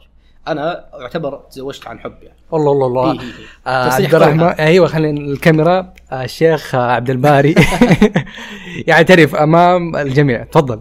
أي لكن ليس بعلاقة محرمة يعني. أي يعني ممكن الحب يكون قبل الزواج لكن بمظلة شرعية يعني. أنت في الأخير هذا خارج عن إرادتك يعني. كيف خارج عن إرادتك يعني؟ فيه باب كذلك أورده ابن القيم في روضة المحبين، باب في أن العشق شيء اضطراري أو اختياري، إنه حاجة هي تتملكك غصبا عليك، أو أنه لا والله حاجة أنت تختارها، أنت تذهب وتنظر. وكان الجمع بينهما في أن لو كان الموضوع يكون اضطراري أو يكون حلال عفوا، إذا ما كنت أنت ذهبت برجلك إلى أسباب يعني، ما تروح إلى السوق وتشوف نساء وبعدين يتعلق قلبك بامرأة، هذه مشكلة. لا، أنت كنت ماشي في طريقك وخرجت في النظرة الأولى لك. إيه، فخرجت كذا. ثم بعد ذلك بعض الحال لا يكون أصلا هذا عشقا، وإنما شهوة نظر يعني. بعدين ممكن يتغلغل الإنسان، يتعلق وشيء من هذا القبيل. هذه النقطة رد عليها ابن القيم كذا رد جميل، جمع بينهم، لأنه هو ذكر أصحاب القول الأول الذين يقولون أنه اضطراري، وأصحاب القول الثاني الذين يقولون أنه اختياري. ثم بعد ذلك جمع بالمسألة، يقول أنه المحرم في الموضوع أو المشكل في الموضوع أنك أنت تروح لأسباب العشق ثم بعد ذلك تقع فيه وتقول والله اضطراري. مثل ماذا؟ الشيء الاضطراري اللي لا تلام عليه، في شيء تلام عليه وشيء لا تلام عليه، مثل حبك لزوجتك على سبيل المثال. إذا طلقتها مثلا تمام وما زلت تحبها، أو إذا خلعتك وما زلت تحبها، فهذا اضطراري، ما يقدر الواحد إنه ينكر عليك. وأفضل قصة في هذا بريرة ومغيث، مغيث وبريرة. هذا مغيث كان متزوج بريرة، فخلعتها بريرة، فمغيث يحب بريرة جدا جدا. فتخيل يمشون مغيث يلحق بريرة، يلحقها متأسف، يحبها جدا وهي لا تلقي له بالا، وهي كذا ما كأنها شديدة والله. إيه ما تبغاه ولا تبغاه بريال. فالنبي صلى الله عليه وسلم كان يريد أن يتوسط يعني ويتشفع بينهم، فكأنها يعني قال لها تراجعينها يعني، تراجعين زوجك مغيث. فتسألها يعني بريرة، أمر منك يا رسول الله أم هي شفاعة يعني؟ أو قال لا بل شفاعة، إنما أنا يعني شافع. قالت ليس لي بحاجة. فالآن هل النبي صلى الله عليه وسلم لم يلم يعني مغيث على حبه لبريرة، لم يلم مغيثا على حبه لبريرة بعد مسألة أنه خلاص يعني جاب الحلال الحب هذا يعني حب فطري يعني، أو حب كذا بعد ما تزوج الإنسان حب زوجته. فأنا زواجي عن حب ما هو المسألة هذه. قضية أنه إحنا وإحنا صغار كنا نلعب يعني، وإحنا صغار مع وإحنا صغار في الابتدائي، في بداية الابتدائي نلعب مع الصغار يعني، أخواننا وبنات خالاتنا وبنات أخوالنا وبنات عماتنا. إيه، فيقع يعني قد يقع طفولي في البداية. إيه، قد يقع في قلب الإنسان إنه ارتياح إلى جانب معين. إيه نعم. فبناء على هذا الارتياح كان قرار يعني، أنا ذهبت إلى أمي قلت يا أمي السلام عليكم، كيف الحال، طيبين، أنا أريد فلانة. متى أول مرة؟ كيف؟ متى أول مرة؟ أول مرة 22 سبتمبر 2019. قبلها ما كان في أي تصريح ولا أي شيء. والموضوع في بالك من يوم ما كنت تلعبه؟ طبعا 22 سبتمبر يوافق إيش؟ ما أعرف. اليوم الوطني والله. لا بالهجري، عشان التاريخ الهجري، أنا ارتباطي بالهجري أكثر من ميلادي. لا يا حبيبي، هو كيف التصريف المشكلة؟ ما تصريف مرة ما تمشي يعني. لا كويس. ومطلع لها ذاك الوقت أنا كذا مطالعين تونس، وقلت لها وهي كذا في قمة سرورها وسعادتها. أي، فكان الموضوع لطيف يعني. في 2019 22 سبتمبر. وقابض على قلبك كل السنين هذه؟ تخيل. تمام. يعني الموضوع كان في بالك؟ إيه كان في بالي من أول، يعني كان في بالي من أول، يعني فكرة من سأتزوج، الفكرة هذه العامة. فكرة من سأتزوج، لكن متى الواحد أصبح يتحرك ويستفسر ويعني يقرر؟ لا، في ثاني جامعة خلاص الواحد يحتاج إنه يحدد يعني. إيه بس أتوقع الشخص يتغير يعني، معلش الرغبة والراحة اللي تكون فترة الطفولة هو مختلفة. هو في الأخير مبني كذلك حتى على مسألة الكفاءة الاجتماعية اللي بيني وبين عائلتهم على سبيل المثال. صح. يعني أنا عمي اللي هو أبوها وعمتي اللي هي أمها وأخوانها أنا أعرفهم وهم ناس طيبين وناس جيدين، وهي بالمناسبة خاتمة كذلك لكتاب الله وأنا خاتمة كتاب الله، يصير راجع يعني. إيه ففيه أكثر من جانب، ما هو بس الجانب للراحة هذا، ليس فقط جانب الراحة ذا اللي هو القديم، جانب الراحة القديم، لا فيه أكثر من جانب يعني. مهم. ثم بعد ذلك مسألة الشوفة، الارتياح قلب الإنسان، ارتياح قلب الإنسان في مسألة الشوفة، يعني الشريعة كفت ووفت يعني. في مسألة أن الواحد يعني ينظر لامرأته قبل أن يعقد. في تتكلمت إنه المعيار مو فقط يكون معيار الشكل ولا معيار الارتياح اللحظي. إيه في إشكالية مسألة الحب، يعني الزواج عن حب، يعني بعضهم يتعلق بفلانة في تويتر على سبيل المثال أو العكس. كثير علاقات ناجحة يا شيخ عبد الباري. هذا غير صحيح، هذا غير صحيح. وين ناجحة حبيبي؟ الكلام إنه أنا لا أقول لك بأنها فاشلة كلها ولا أقول لك إنها ناجحة كلها، لكن زي العلاقات التقليدية بعضها ناجح بعضها فاشل. النسبة تقول بأن نسبة نجاح مثل هذه العلاقة نسبة ضئيلة. فين النسبة؟ معلش ما توقع في إحصائيات واضحة. في إحصائية في مصر سووها. في مصر سووها. إيش الفكرة؟ إنه أكثر من 86% فشل العلاقة. فكرة إنك تتزوجها بعلاقة حب، يعني إنك تعرفتها في الجامعة مثلاً. مصر يكون فيه الاختلاط. ثم تتزوج. 86% من نسبة الزواج هذه تفشل. الطنطاوي عنده كلام جميل ولطيف حول الموضوع. طيب تمام. الطنطاوي ما كان في تويتر أيامه. عنده اقتناع بشيء معين، وهو الطنطاوي يقول لو تزوج قيس ليلى لا آل الزواج بالطلاق. إيه نعم. ليش كده؟ لو تزوج كثير عزة انتهى بالطلاق، لو تزوج جميل الزواج يقتل الحب يعني؟ جميل بالمعنى. هذا الاعتراف الثاني، الزواج يقتل الحب. تفضل كمل. لا أقول الزواج يقتل. طب هذا ايش المشكلة في مسألة؟ مشكلة إنه الكلام إنه لا يبنى الزواج على الحب فقط. هذا هو المسألة، هذه هي المسألة، وهذه المسألة دقيقة جدا ترى، إنك إذا جيت تبني زواجك لا تبنيه على الحب فقط. إيه عمر الخطاب أتاها أحد، ما أدري ما ابنها عبد الله الظاهر، نسيت والله من الذي أتاه، وقال له أن يريد أن أطلق فلانة، قال لا أحبها. فقال لها عمر الخطاب ما تبنى البيوت بالحب أو تبنى البيوت بالحب، تحسب أن بناها بناء بالحب، ليس مسألة الحب وإنما المودة والرحمة والتغافل والسكوت والألفة والاحترام. ليس الحب فقط، بس بدون الحب البيت حيكون صعب. شوف حبيبي، في قضية معينة، وهي مهمة جدا في مسألة الحب، هذه لازم يعني نحررها ونأصلها. مسألة الحب، أنا أقول، أنا أدعي بأن الحب وحده لا يكفي. الحب وحده لا يكفي. ليش؟ شوف الإنسان عندما يحب يعمى عن كثير من الأشياء، يعمى عن كثير من الأشياء اللي ينبغي أن يضعها بعين الاعتبار. الكفاءة الاجتماعية، تذكرها، عدد لنا المفروض اللي يقبل على الزواج.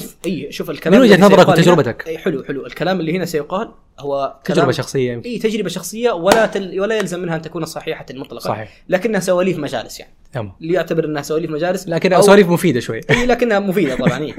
ويعتبروه كلام جرايد لكن شوية مفيد يعني. تمام. جريدة محترمة. كويس. اللي أقوله أنا ان الحب لا، الحب يعمل الانسان او يعمل الانسان عن قضايا مهمه ينبغي ان يكون ملتفت لها. مثل ماذا؟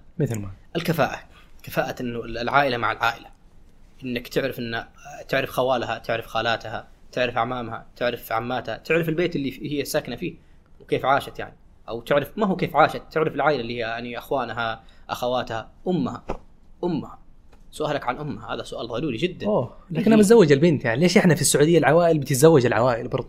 أحسن يعني، مهما كانت العائلة مختلفة، مهما كانت فيه أشياء وفروقات، الأخير أنا حعيش مع البنت. لا حبيبي، ما حتعيش على البنت. في الأخير البنت هذه أنت حتجيب منها أولاد، والأولاد هذول بيروحون لخوالهم يوم من الأيام. إذا ما كنت تحب خوالهم أو ما كنت تشوف خوالهم خطر على عقلية أبنائك، فترى مصيبة إنهم يذهبون لهب يعني. بس جل التربية على الأم وعلى البيت سيتعبك الموضوع جدا، خوالها وأعمامها الموضوع خطير ترى.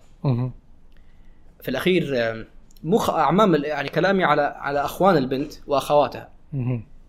البيت بشكل كامل ينبغي أن يكون هنالك شيء من التكافؤ يعني، مقدار معين من التكافؤ.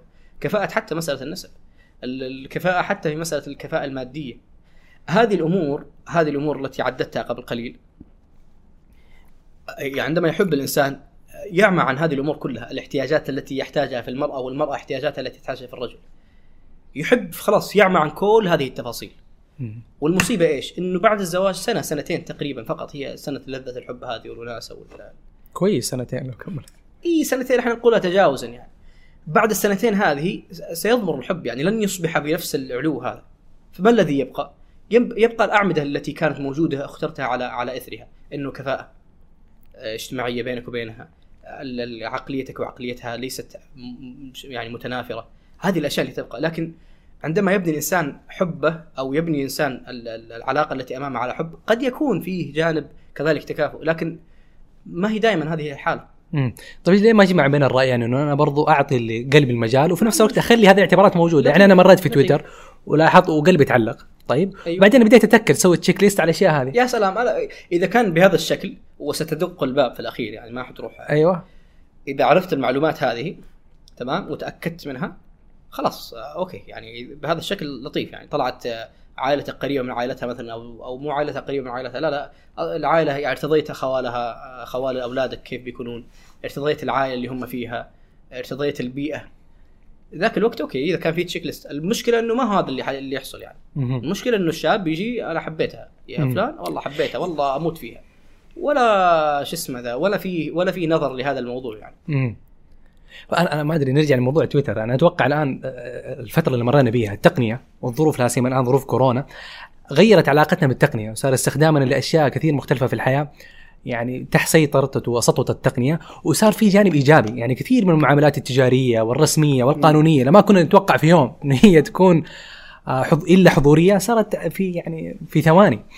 يعني دوبي أنا الآن يعني طلعت بطاقة صراف في مول الجامعة بنك الأهلي في ربع ساعة. يعني أنا كنت مريت شفته فاضي، قلت فرصة لي فترة بطلع بطاقة الأهلي، خلال ربع ساعة دخلت التطبيق وفي بطاقة اللي هو جهاز الذاتي وطلعت البطاقة. أنا جالس أفكر يعني نسقط هذا على موضوع الزواج. يعني أتوقع ممكن مستقبلا الطريقة التقليدية اللي باتت إنه والله تروح للأم وتعطيها المواصفات، يخرج فريق العمل يستكشف، يروح الزواجات. أنا ممكن طيب وبعدين يرجعوا لا كذا لا مو كذا، ويصير اختلافات وأنت تقارن وتروح الشوفة تلقى حاجة ثالثة. طيب أو تروح أتوقع لا ممكن يكون في يروح الشوفة يشوف حاجة ثالثة. ليش ما أخته توريه صورة للبنت عادي؟ أها طيب. هذه نقطة إيه؟ هذه نقطة ما أتوقع كل العوائل عندها القدرة أو عندها الاستعداد، لأن بالذات موضوع الصورة وانتشارها شوف خلينا نكون واقعيين. البنات دحين يصورون أنفسهم يعني وهذا ترى خطأ. مو كل العوائل، هذا مو خطأ، هذا خطأ بالنسبة لي أنا. إيه بس إذا حصور نفسه ما احتاج يشوف صورتها لأن حقدر أوصل لها. نتكلم الناس المنقبات، العوائل المحافظة. لا الكلام يصورون أنفسهم، أقصد إن البنت ترسل للبنت سنابات يعني. أيوة. طلعنا باربيكي ولا طلعنا خرابيط ولا. وهذا خطأ ترى، أنا أعتقد إنه هذا خطأ يعني، لأنه غير جيد، لأنه فيه احتمالية تسرب الصورة. إذا كان خلينا هذا جانب بزعل الناس، تقصد يروح بطريقه كذا ورا التلات ويحصل على الصوره. اي يحصل، بيستطيع انه يحصل على الصوره. هذا ما في خلاف شرعي. اي لا بالعكس، هذا بالعكس، هذا مندوب شرعي. اوه هذا حتى شرعي. يعني حتى لو البنت ما هي راضيه واهلها ما راضي، ما هو على كيف اصلا. لا يشترط في مساله النظر انها تكون راضيه ولا ما هي راضيه، ما على كيف يعني. هذا مفترض انها ما تعرف اصلا. احنا نسوي كذا عشان ما تعرف هي، بس يكون جاد اتوقع للزواج يعني. ما هو احسنت ما حيكون ينقي فاتح مجله، لا الشيخ هذا طبعا هذه فتوى الشيخ ابن باز في مسألة الرؤية دون استئذانه، أو الشيخ ابن عثيمين رؤيتها بدون استئذان، انك تدعو الفتاة او البنت يعني اختك، تدعوها الى عزيمة مثلا وتتلصص تنظر، هذا جائز. هذا جائز، بل عندنا في قول في المذهب على الاستحباب، يعني استحباب النظر قبل الزواج، انه ما يشترط اذنها. هذه تحتاج تحرير في المذهب طبعا، مباح هو في المذهب، في عندنا قولين في المذهب، لكن معتمد المذهب انه مباح، وفيه عندنا القول الاخر بسنية النظر للمرأة قبل الزواج بها. الشيخ ابن باز والشيخ ابن عثيمين علماء البلد، اي لهم فتوى في هذا الجانب، يعني انك تنظر اليها. وهذا ترى والشيخ سعيد الكملي له كلام جميل ولطيف جدا يعني. كان نفس الشيخ سعيد عندما يذكرها انه اتقوا الله سبحانه وتعالى في القوارير، يعني انك تروح تنظر اليها ثم بعد ذلك ترفض، لا تكسر قلبها بهذا الشكل يعني. انه لا شوف صورة لها، انظر لصورة لها وخلاص. اذا ارتحت لمسألة شكلها وارتياح الشكل ما هو فقط جمال لا يعني كونسبت كامل يعني خلاص إذا ارتحت للموضوع خلاص يعني تبدا تذهب الى مساله الرؤيه الشرعيه اللي هي الشوفه الشرعيه مع ابيها وتبدا تسالها اذا كنت تحب ان تسالها وشيء من هذا القبيل وهذا منصوص عليه في عند الفتاوى عند فتاوى الشيخ ابن باز والشيخ ابن عثيمين فهذا ينبغي ان يفعل يعني بتقصد انه هذا حل ممكن يسهل علينا اتوقع الان التقنيه إيه اللي سوته شوف انا اعتقد مشكله خلينا نتكلم كلام شبابي خلاص طبعا. هذا الكلام يعني بدايه كلام شبابي إيه. لا اقصد كلام شبابي انه لا يعني لا يسمعوا غيرهم ما لا يسمعون المطاوع معليش يا اخي لا يسمعون المطاوع هذا رابع جزئيه تنقص لا ليش تنقص يا اخي يا جماعه جالس يقص ما يصير والله بس احنا بنعيش لانه احنا ودنا نكمل في البودكاست ما نتمنى تكون اخر حلقه اوكي خلينا نتكلم خلينا نكمل الحين من جد حيقص لا تمام لا حسب المخرج والله اي على حسب المخرج طيب في تحديد والله مشكله قاعد جالس يهددني قدام الملأ انا بقول اشكاليه في مشكله اذا ما انحذفت من اليوتيوب يعني اوكي لا كلام الشباب اللي اقصده احنا صار يهمنا الجمال والرجال عموما بطبيعتهم يهمهم الجمال بل فتوى الشيخ الامام احمد بن حنبل رحمه الله وهذه فتوته ان يقدم هذا قول المذهب كذلك ان يقدم مذهب احمد بن حنبل انه تسال عن جمالها اولا فان حمد جمالها تسال عن دينها إيه. الترتيب النبوي بدأ بالدين لا لم يبدأ بالدين الترتيب النبوي اخر شيء قال فاظفر بذات الدين تربت يدك وهناك كثير من أن تنكح المرأة لنسبها وجمالها وحسبها ومالها بعدين فضفر بذات الدين تربية يداك طبعا في تفسيرات لهذا الحديث أنا أتكلم لك عن المذهب الآن اليوم أتكلم لك عن المذهب جالس أنقل لك فهم علماء المذهب لمجموع الأحاديث ومجموع الأثار اللي هي موجودة أيوة. جميل الإمام أحمد بن حنبل ومعتمد المذهب بأن تسأل عن جمالها أول شيء تسأل عن جمالها ثم تسأل عن دينها ليس العكس ليش؟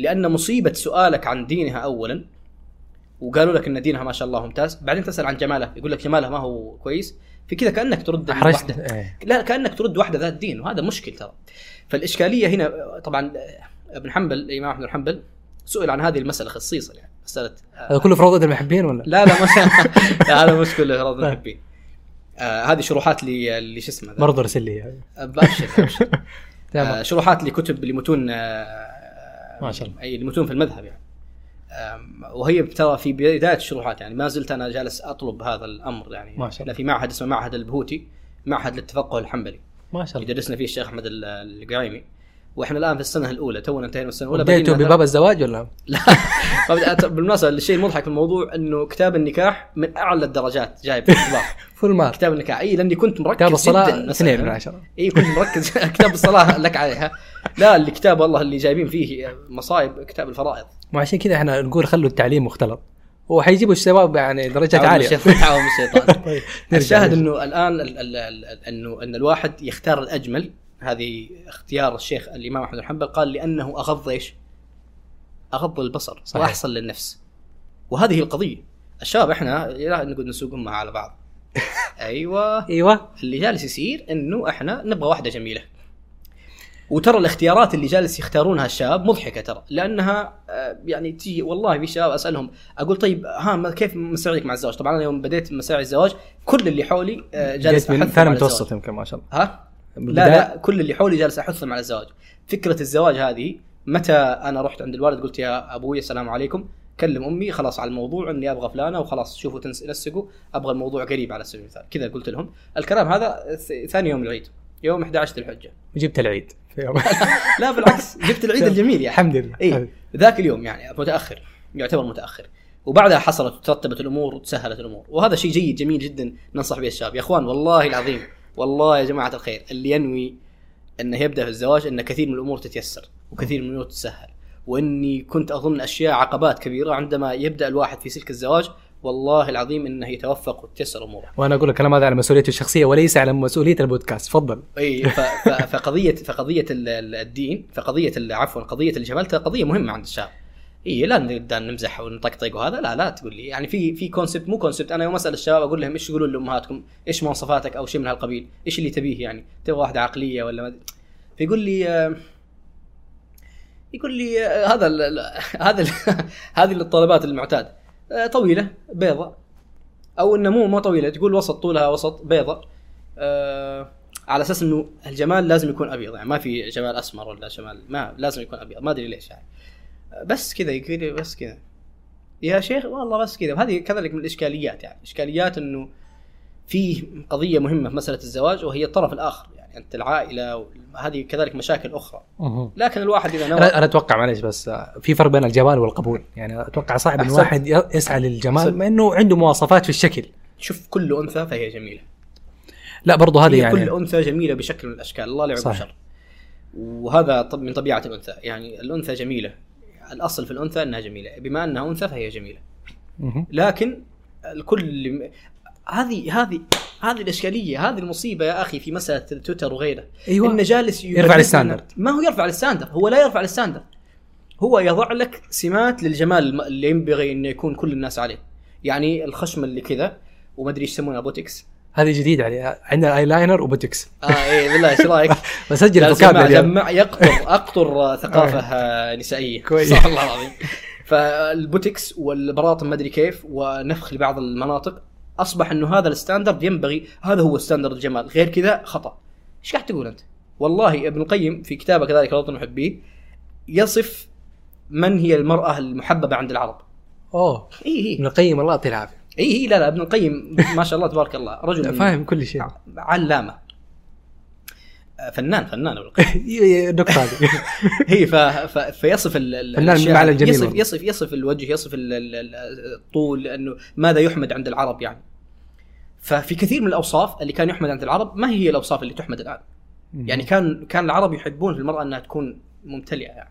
طيب اي فالان لا، هم يبغى نحيفه مثلا، يعني تقصد السوشيال ميديا والإعلام بشكل عام ممكن الإعلام الغربي هو اللي صدر الموضوع. احنا في الأخير للأسف الشديد في البلدان العربية لسنا إلا مؤثر عليهم، نحن لسنا مؤثرين. نحن في التغطية الإعلامية يعني نحن لسنا مؤثرين، نحن كل شيء نستلبه أو نستلبه، إنه كل شيء جالسين نستقيه من الغرب. إذا الثقافة الغالبة الغربية هذه أو صيحات الموضة هوليوود ونتفليكس والأفلام والمسلسلات، إذا كان فيه تصدير لصورة إن المرأة اللي شفايفها صغيرة أحلى، بتشوف بعد سنوات إنه هذه صور موديلز والفاشينيستات وهذا كلهم حيكونوا كذا، حيصغرون شفايفهم ولا حيسوون شيء. إذا لا والله البراطم لازم تكون كبيرة. أنا كنت ترى بقول بلاطم في البداية لكن حسيت إنها سوقية يعني، بس خلاص. أي إذا كان البلاطم لازم تكون كبيرة، يجون العرب بكل سذاجة يأخذون أوكي هذه المفترض، ويلا فاشينيستات كلهم يسوون زي كذا، وما أدري إيش كلهم يسوون زي كذا. الإعلام كله يسوي زي كذا. هذه مسألة تصدير المرأة المثالية بهذا الشكل، هذا خطأ، وهذا الذي يضرب عندك المعايير. عندما تنظر إلى كثير من الموديلز اللي موجود، الفاشينيستات اللي موجودين في تويتر أو في الانستغرام، والله لن تقتنع بأحد يا حبيبي، لن تقتنع بأحد، لأنه ما في أحد يعني لا أحد يصنع بهذا الشكل، ما أحد عنده 100,000 و200,000 300,000 عشان يصنع لك وجه مثل هذا الوجه. اي فيصبح الشخص يزهد بالمرأة التي امامه ايا كانت يعني. فكيف نجمع بين كلامك هذا وبين كلام انه الشخص يتطلب الجمال في البداية او يكون بالنسبة له اول مسألة مهم. شوف اول مسألة الواحد ينبغي ان يقضي عليها مسألة انه يكون فعلا غاض لبصره، ان يكون الانسان غاض لبصره. هذه ترى مسألة مؤثرة جدا في مسألة حتى معايير الجمال. ترى احسن ما في الموضوع ان الانسان بعدما ينقي بصره، ينظف بصره، يستطيع ان يكمل حياته، يعني حيرجع للستاندرد الطبيعي الحمد لله، يعني ما يظل فيه لوثات. سيرى إذا كان متزوجا على سبيل المثال ولم يكن مقتنعا بامرأته بسبب الخلافات هذه، بسبب كثرة النظر وغيرها، يقع في في في في هذا الباب. إذا أنه ترك النظر وجلس فترة يطلب الله سبحانه وتعالى بأن اللهم املأني بهذه، هذه الدعاء كان واحد من الشباب يدعوه، اللهم سخرني لها وسخرها لي، اللهم جملها في عيني وجملني في عينها. وليس مقصد جملني شكلا، كل شيء جملني عموما، انه قبول. اشهر وانت تارك الموضوع هذا، تارك موضوع النظر للنساء، سيترجع امورك طيبه وستنظر الى امراتك بنظره جمال. ليش؟ لانه تذهب الصور النمطيه هذه اللي تبدا تقارن فيها، وهذه مشكله الشباب في مساله المقارنات. في حاجه مزيه في المراه ترى ما هي موجوده عند الرجل، وهي في الباب هذا اخف. يعني المراه ممكن تحب الكوع مثلي عادي، ممكن لا معاذ الله لا ممكن واضح. طيب. اي ممكن عادي، ممكن انها تحب واحد ليس بجميل على سبيل المثال، اذا ارتضت فكره شيء ما، يعني معيار الجمال مهم عندها لكن ليس معيارا طاغيا، ليست نسبته عاليه. إلا من رحم الله طبعا. الرجال أنا أجزم، مو أجزم، أنا أزعم أنه هذا العكس لدرجة ما. الرجل يهمه مسألة الجمال، ما هو غلط، مو غلط، لكن ما هو الشيء الوحيد. ينبغي أن يكون كذلك في معايير أخرى يحكم فيها، يعني مقدار معين من الجمال ترى كافي، إذا وجد معيار كافي كذلك أو مقدار كافي من التدين، لأن هذه ستنشئ لك أسرتك يعني في الأخير. وهذه يعني في الأخير إيش، ماذا تريد بامرأة على سبيل المثال من جميلات العالم؟ ستوردك النار، لا حول ولا قوة إلا بالله، وتسحبك لها بسبب أنه بتضيعك وتضيع دينك وتضيع عقلك وتضيع. لكن أنا لا أقول بأنه ليس هنالك جميلة إلا مثل هذا، وليس هنالك قبيحة إلا مثل، أو قليلة جمال إلا مثل هذا، لا. فهذه قضية يعني جيدة أو معيار جيد عند النساء أنهم لا ينظروا إلى مثل هذا. إحنا ترى العكس يعني، خلينا نكون واقعيين يعني. واقعيين، إيه واقعيين. الواحد يبغى مزة، والله أي الشاب يجي اعتراف ثالث، والله الشاب اللي يجي عند أمه إن في واحد من الشاب، قلت له قلت لواحد من الشباب، قلت له حبيبي كيف مرجال الحمد لله، طيب إيش شروطك؟ قال والله قلت لأمي أبغى مزة أخيرا. أيوة بعضهم والله العظيم إنه يذهب الأمة يقول أمي بالله أبغى زيها نفس اللون هذا، لا يقول أبغى نفس الأذاني. أنا أعرف واحد بالإذن تختار، تخيل إيش اللي بالإذن هذا، إيش لو أقول لك غريبين الشباب التليفون خربان ولا إيش، إيش اللي بالإذن؟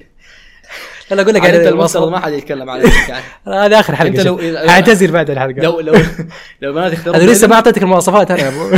لو البنات يختارون بالإذن أنت ما تتزوج. أنا ما حختار عشان كذا أقول لك هذا. ولا شاف جاب الكاميرا كده مخرج بتركز على الكاميرا.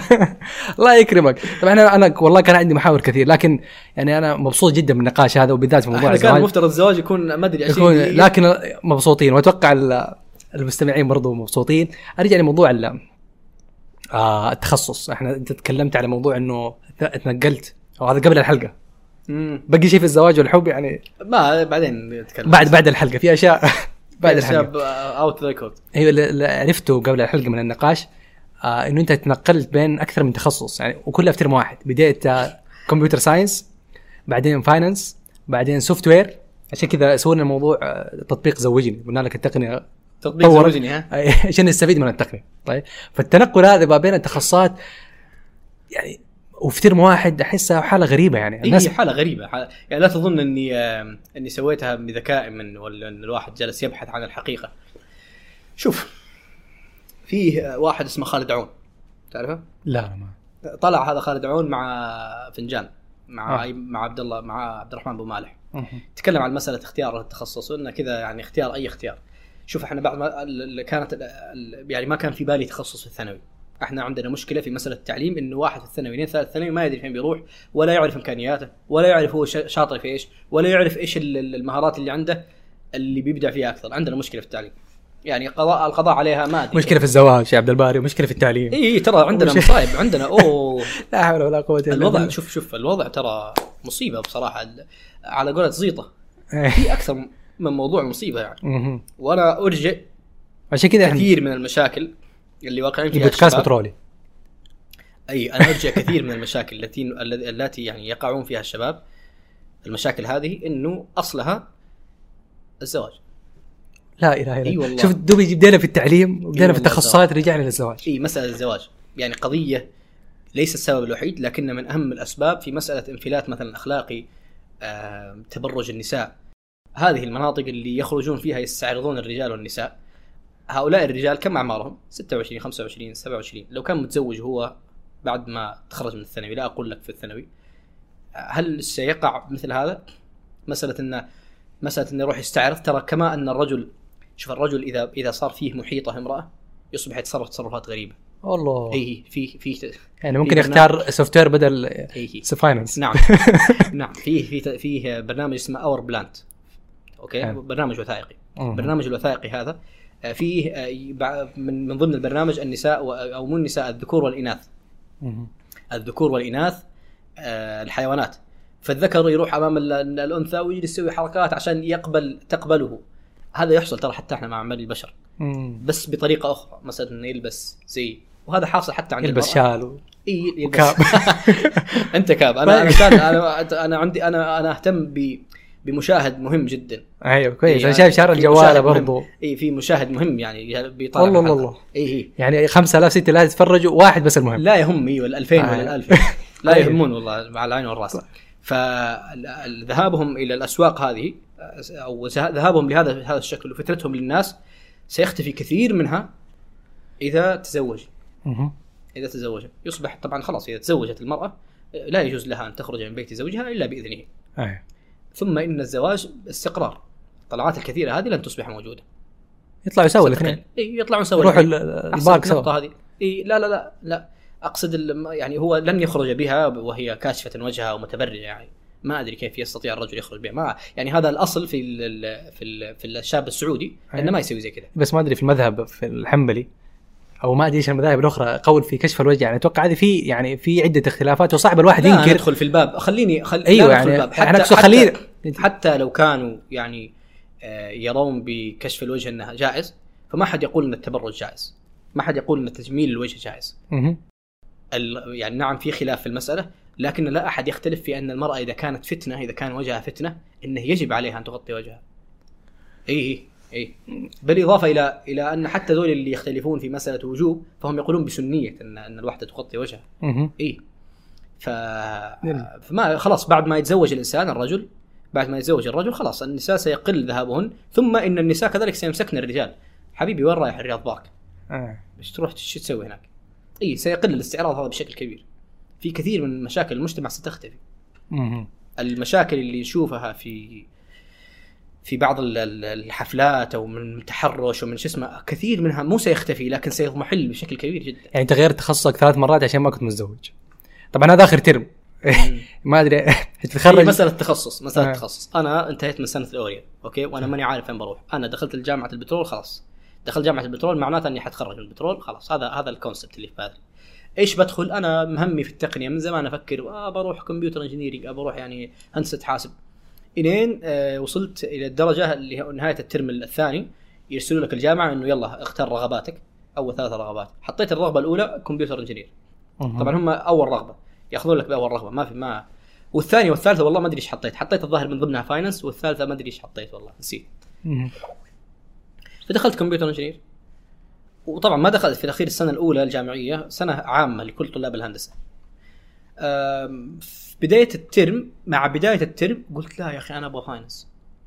شفت فترة اختيار، يعني فترة اختيار الترم الثاني، فترة اختيار التخصص مع فترة بداية الترم كان بينها 3 أشهر. اختلف البال واختلف الأشياء، قلت لا والله أبغى فاينانس، أبغى أمور مالية، أبغى الاقتصاد، فلوس عشان تتزوج جمع فلوس نرجع.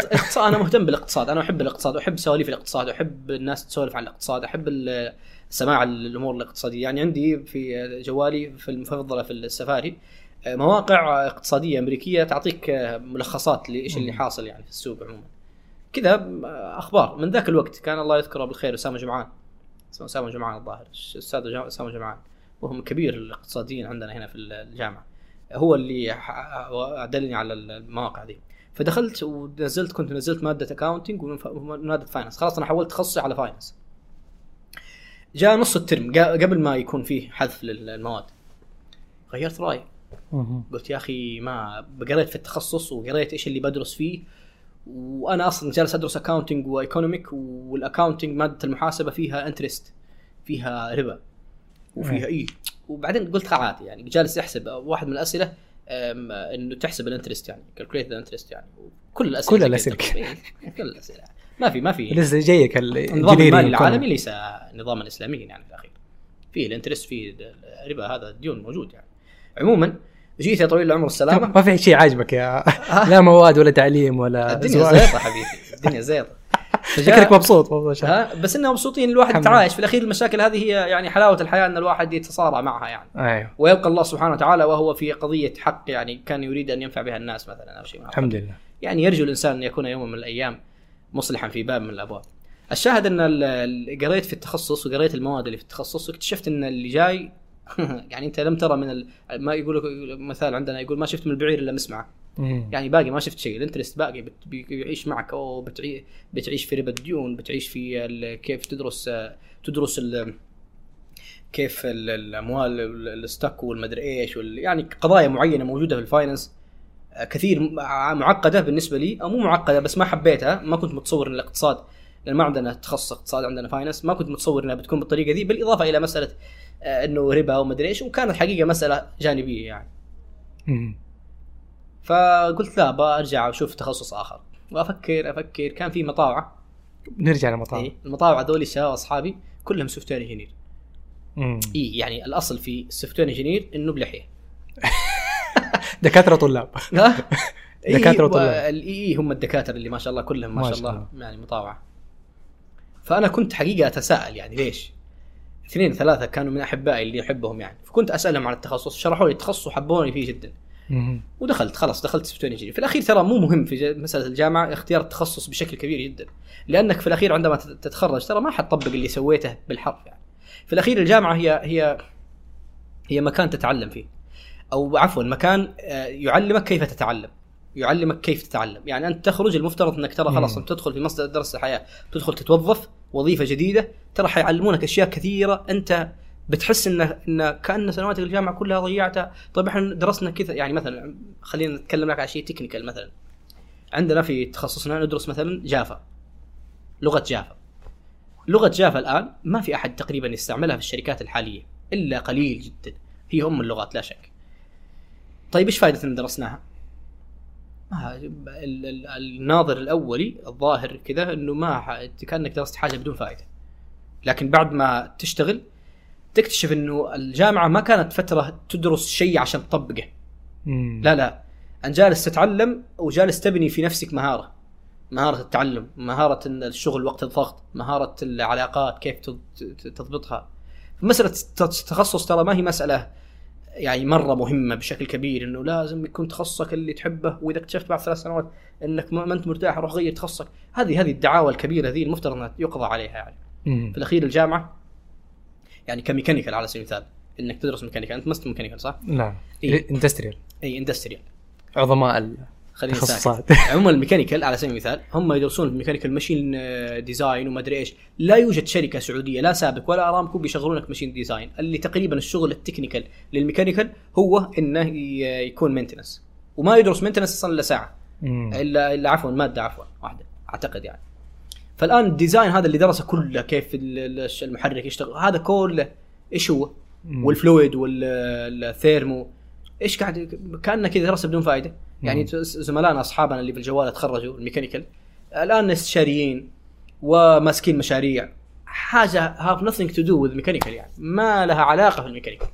لكن إيش الكونسبت وراء الموضوع، أو إيش المفهوم وراء الموضوع، إيش المتعلق بالموضوع. مسألة إن الجامعة عبارة عن بناء تبني فيه عقلك أيا كان التخصص. في أهمية للتخصص بس ليست بالأهمية الكبيرة اللي يتصورها الإنسان. خلاص أنت بني لك عقل يستطيع أن يفكر يعني. واحد من الشباب من أصحابي القريبين جدا برا الأحمدي في مع وزارة المالية في هيئة سوق المال أو شيء من هالقبيل، يحتاجون فيها عقل جيد، عقل مهندس. هو ميكانيكال هو عفوا كيميكال ولا يوجد أي شيء يتعلق بالكيميكال في البيئة التي يعمل فيها، لكن يحتاجون عقل، بناء عقل يفهم كيف يعالج الأمور وكيف يأخذ الكيس ويسوي لها يعني دراسة ويحل المشاكل ويفصلها. هذه المهارة ما تحصل إلا بعد دراسة فترة في الجامعة أيا كان تخصصك كهندسة. لا أدري عن تخصص الإدارة، أعتقد أنهم ما يعلمون حاجة كذا. لا بالعكس الإدارة أمورهم طيبة وكويسين. الكلام على الجامعة عموما أنها بيئة محفزة جدا أيا كان تخصصك. وهذا كلام قد يزعج بعض الناس اللي عندهم طرح إنه اختر شغفك، اختر تخصصك وما أدري إيش يعني. لا ترفع أمالك بشكل كبير، لأنه ما في تخصص سيكون يطابق شغفك 100%. ما في تخصص في الأخير. بطبيعة الإنسان ترى يهتم لكثير أشياء. أنا قدامك عبد الباري، أنا مهتم في الأدب، مهتم في الفقه، مهتم بالشريعة عموما، مهتم بالفكر، مهتم بالزواج عموما، مهتم بالأمور الاجتماعية الإنسانية. وأنوي إذا يسر الله وسهل إني 3-4 سنوات إني أكمل ماستر في سوشيال سايكولوجي مثلا، علم النفس الاجتماعي أو حاجة إنسانية عموما، تخصص إنساني. كنت في فترة الجامعة في السنة الثالثة كنت أنوي أن أفصل من الجامعة وأروح أدرس قانون. أبحث عن بعثة إني أدرس قانون برا. لكن اكتشفت في ذاك الوقت إنه الجامعة يعني لأنه كان عندي التصور هذا، تصور إنه أنت ما أنت في شغفك روح لاحق شغفك. اكتشفت إنه الإنسان بطبيعته يستطيع أن يتعلم هذا وهذا وهذا وهذا. ليش الإنسان يحصر نفسه بباب معين؟ لذلك عندما تقرأ ابن القيم على سبيل المثال تجده أديب، تجده في الفلك يعرف، في التوحيد يعرف، في العقيدة، في الأصول يعرف، في الفقه يعرف. أسطورة. ابن تيمية على سبيل المثال، أبو حامد الغزالي كان عنده كرسي يشرح فيه حساب. ناس تتفوق يعني، ناس ما ينحصرون بمجال معين. ناس ما ينحصرون بمجال معين. فتقصد الجامعة هي مخرج مو بس كمعدل أو مواد دراسية، هي تجربة واكسبيرينس متنوعة تخرج فيها إنسان مختلف أيا كان تخصصك. التخصص عبارة عن ثيم معين بس كذا، يعني إنه عشان يكتب في. وأنت من الأشياء اللي حاولت تستغلها فترة الجامعة إنه أنت كنت إمام لمدة 3 سنوات. أنا إمام هذه السنة الرابعة ما شاء الله. أنا أول ما دخلت الجامعة، شوف أنا في الثانوي أنا بديت إمامتي ثاني ثانوي ما شاء الله. ما شاء الله. بديت صرت إمام ثاني ثانوي ما شاء الله. وكان هذا تصور وبيضحكون عليه الأئمة، لأنه أعرف أن التصور هذا خطأ عند كل الأئمة. يعني في تصور عندنا إحنا الطلاب أن اللي يصور وقت الكلاس، يعني الدكتور كتب في السبورة كتب كلام كثير، فأنت ما بتكتبه فتروح تصوره. أنت تعرف وأنت تصور أنك والله لن ترجع إلى هذه الصورة. ونفس الموضوع ينسحب على مسألة التسجيلات. الحين التسجيل، أنا ما أحضر كلاسي على سبيل المثال الساعة 12، كان عندي كلاس الساعة 12 أنا ما حضرت على سبيل المثال. قاعد أقول في نفسي إني بحضر تسجيل، وربي ما أحضر. أنا أعرف نفسي وأنت تعرفني، يعني كلنا نعرف. هذه أحد آثار كورونا. إيه ما حيرجع الواحد. هذه نفس الصورة الآن. الإمام أنا ختمت القرآن أولى ثانوي ما شاء الله. جيد. فكان فيه المسألة هذه إنه امسك مسجد عشان تراجع حفظك.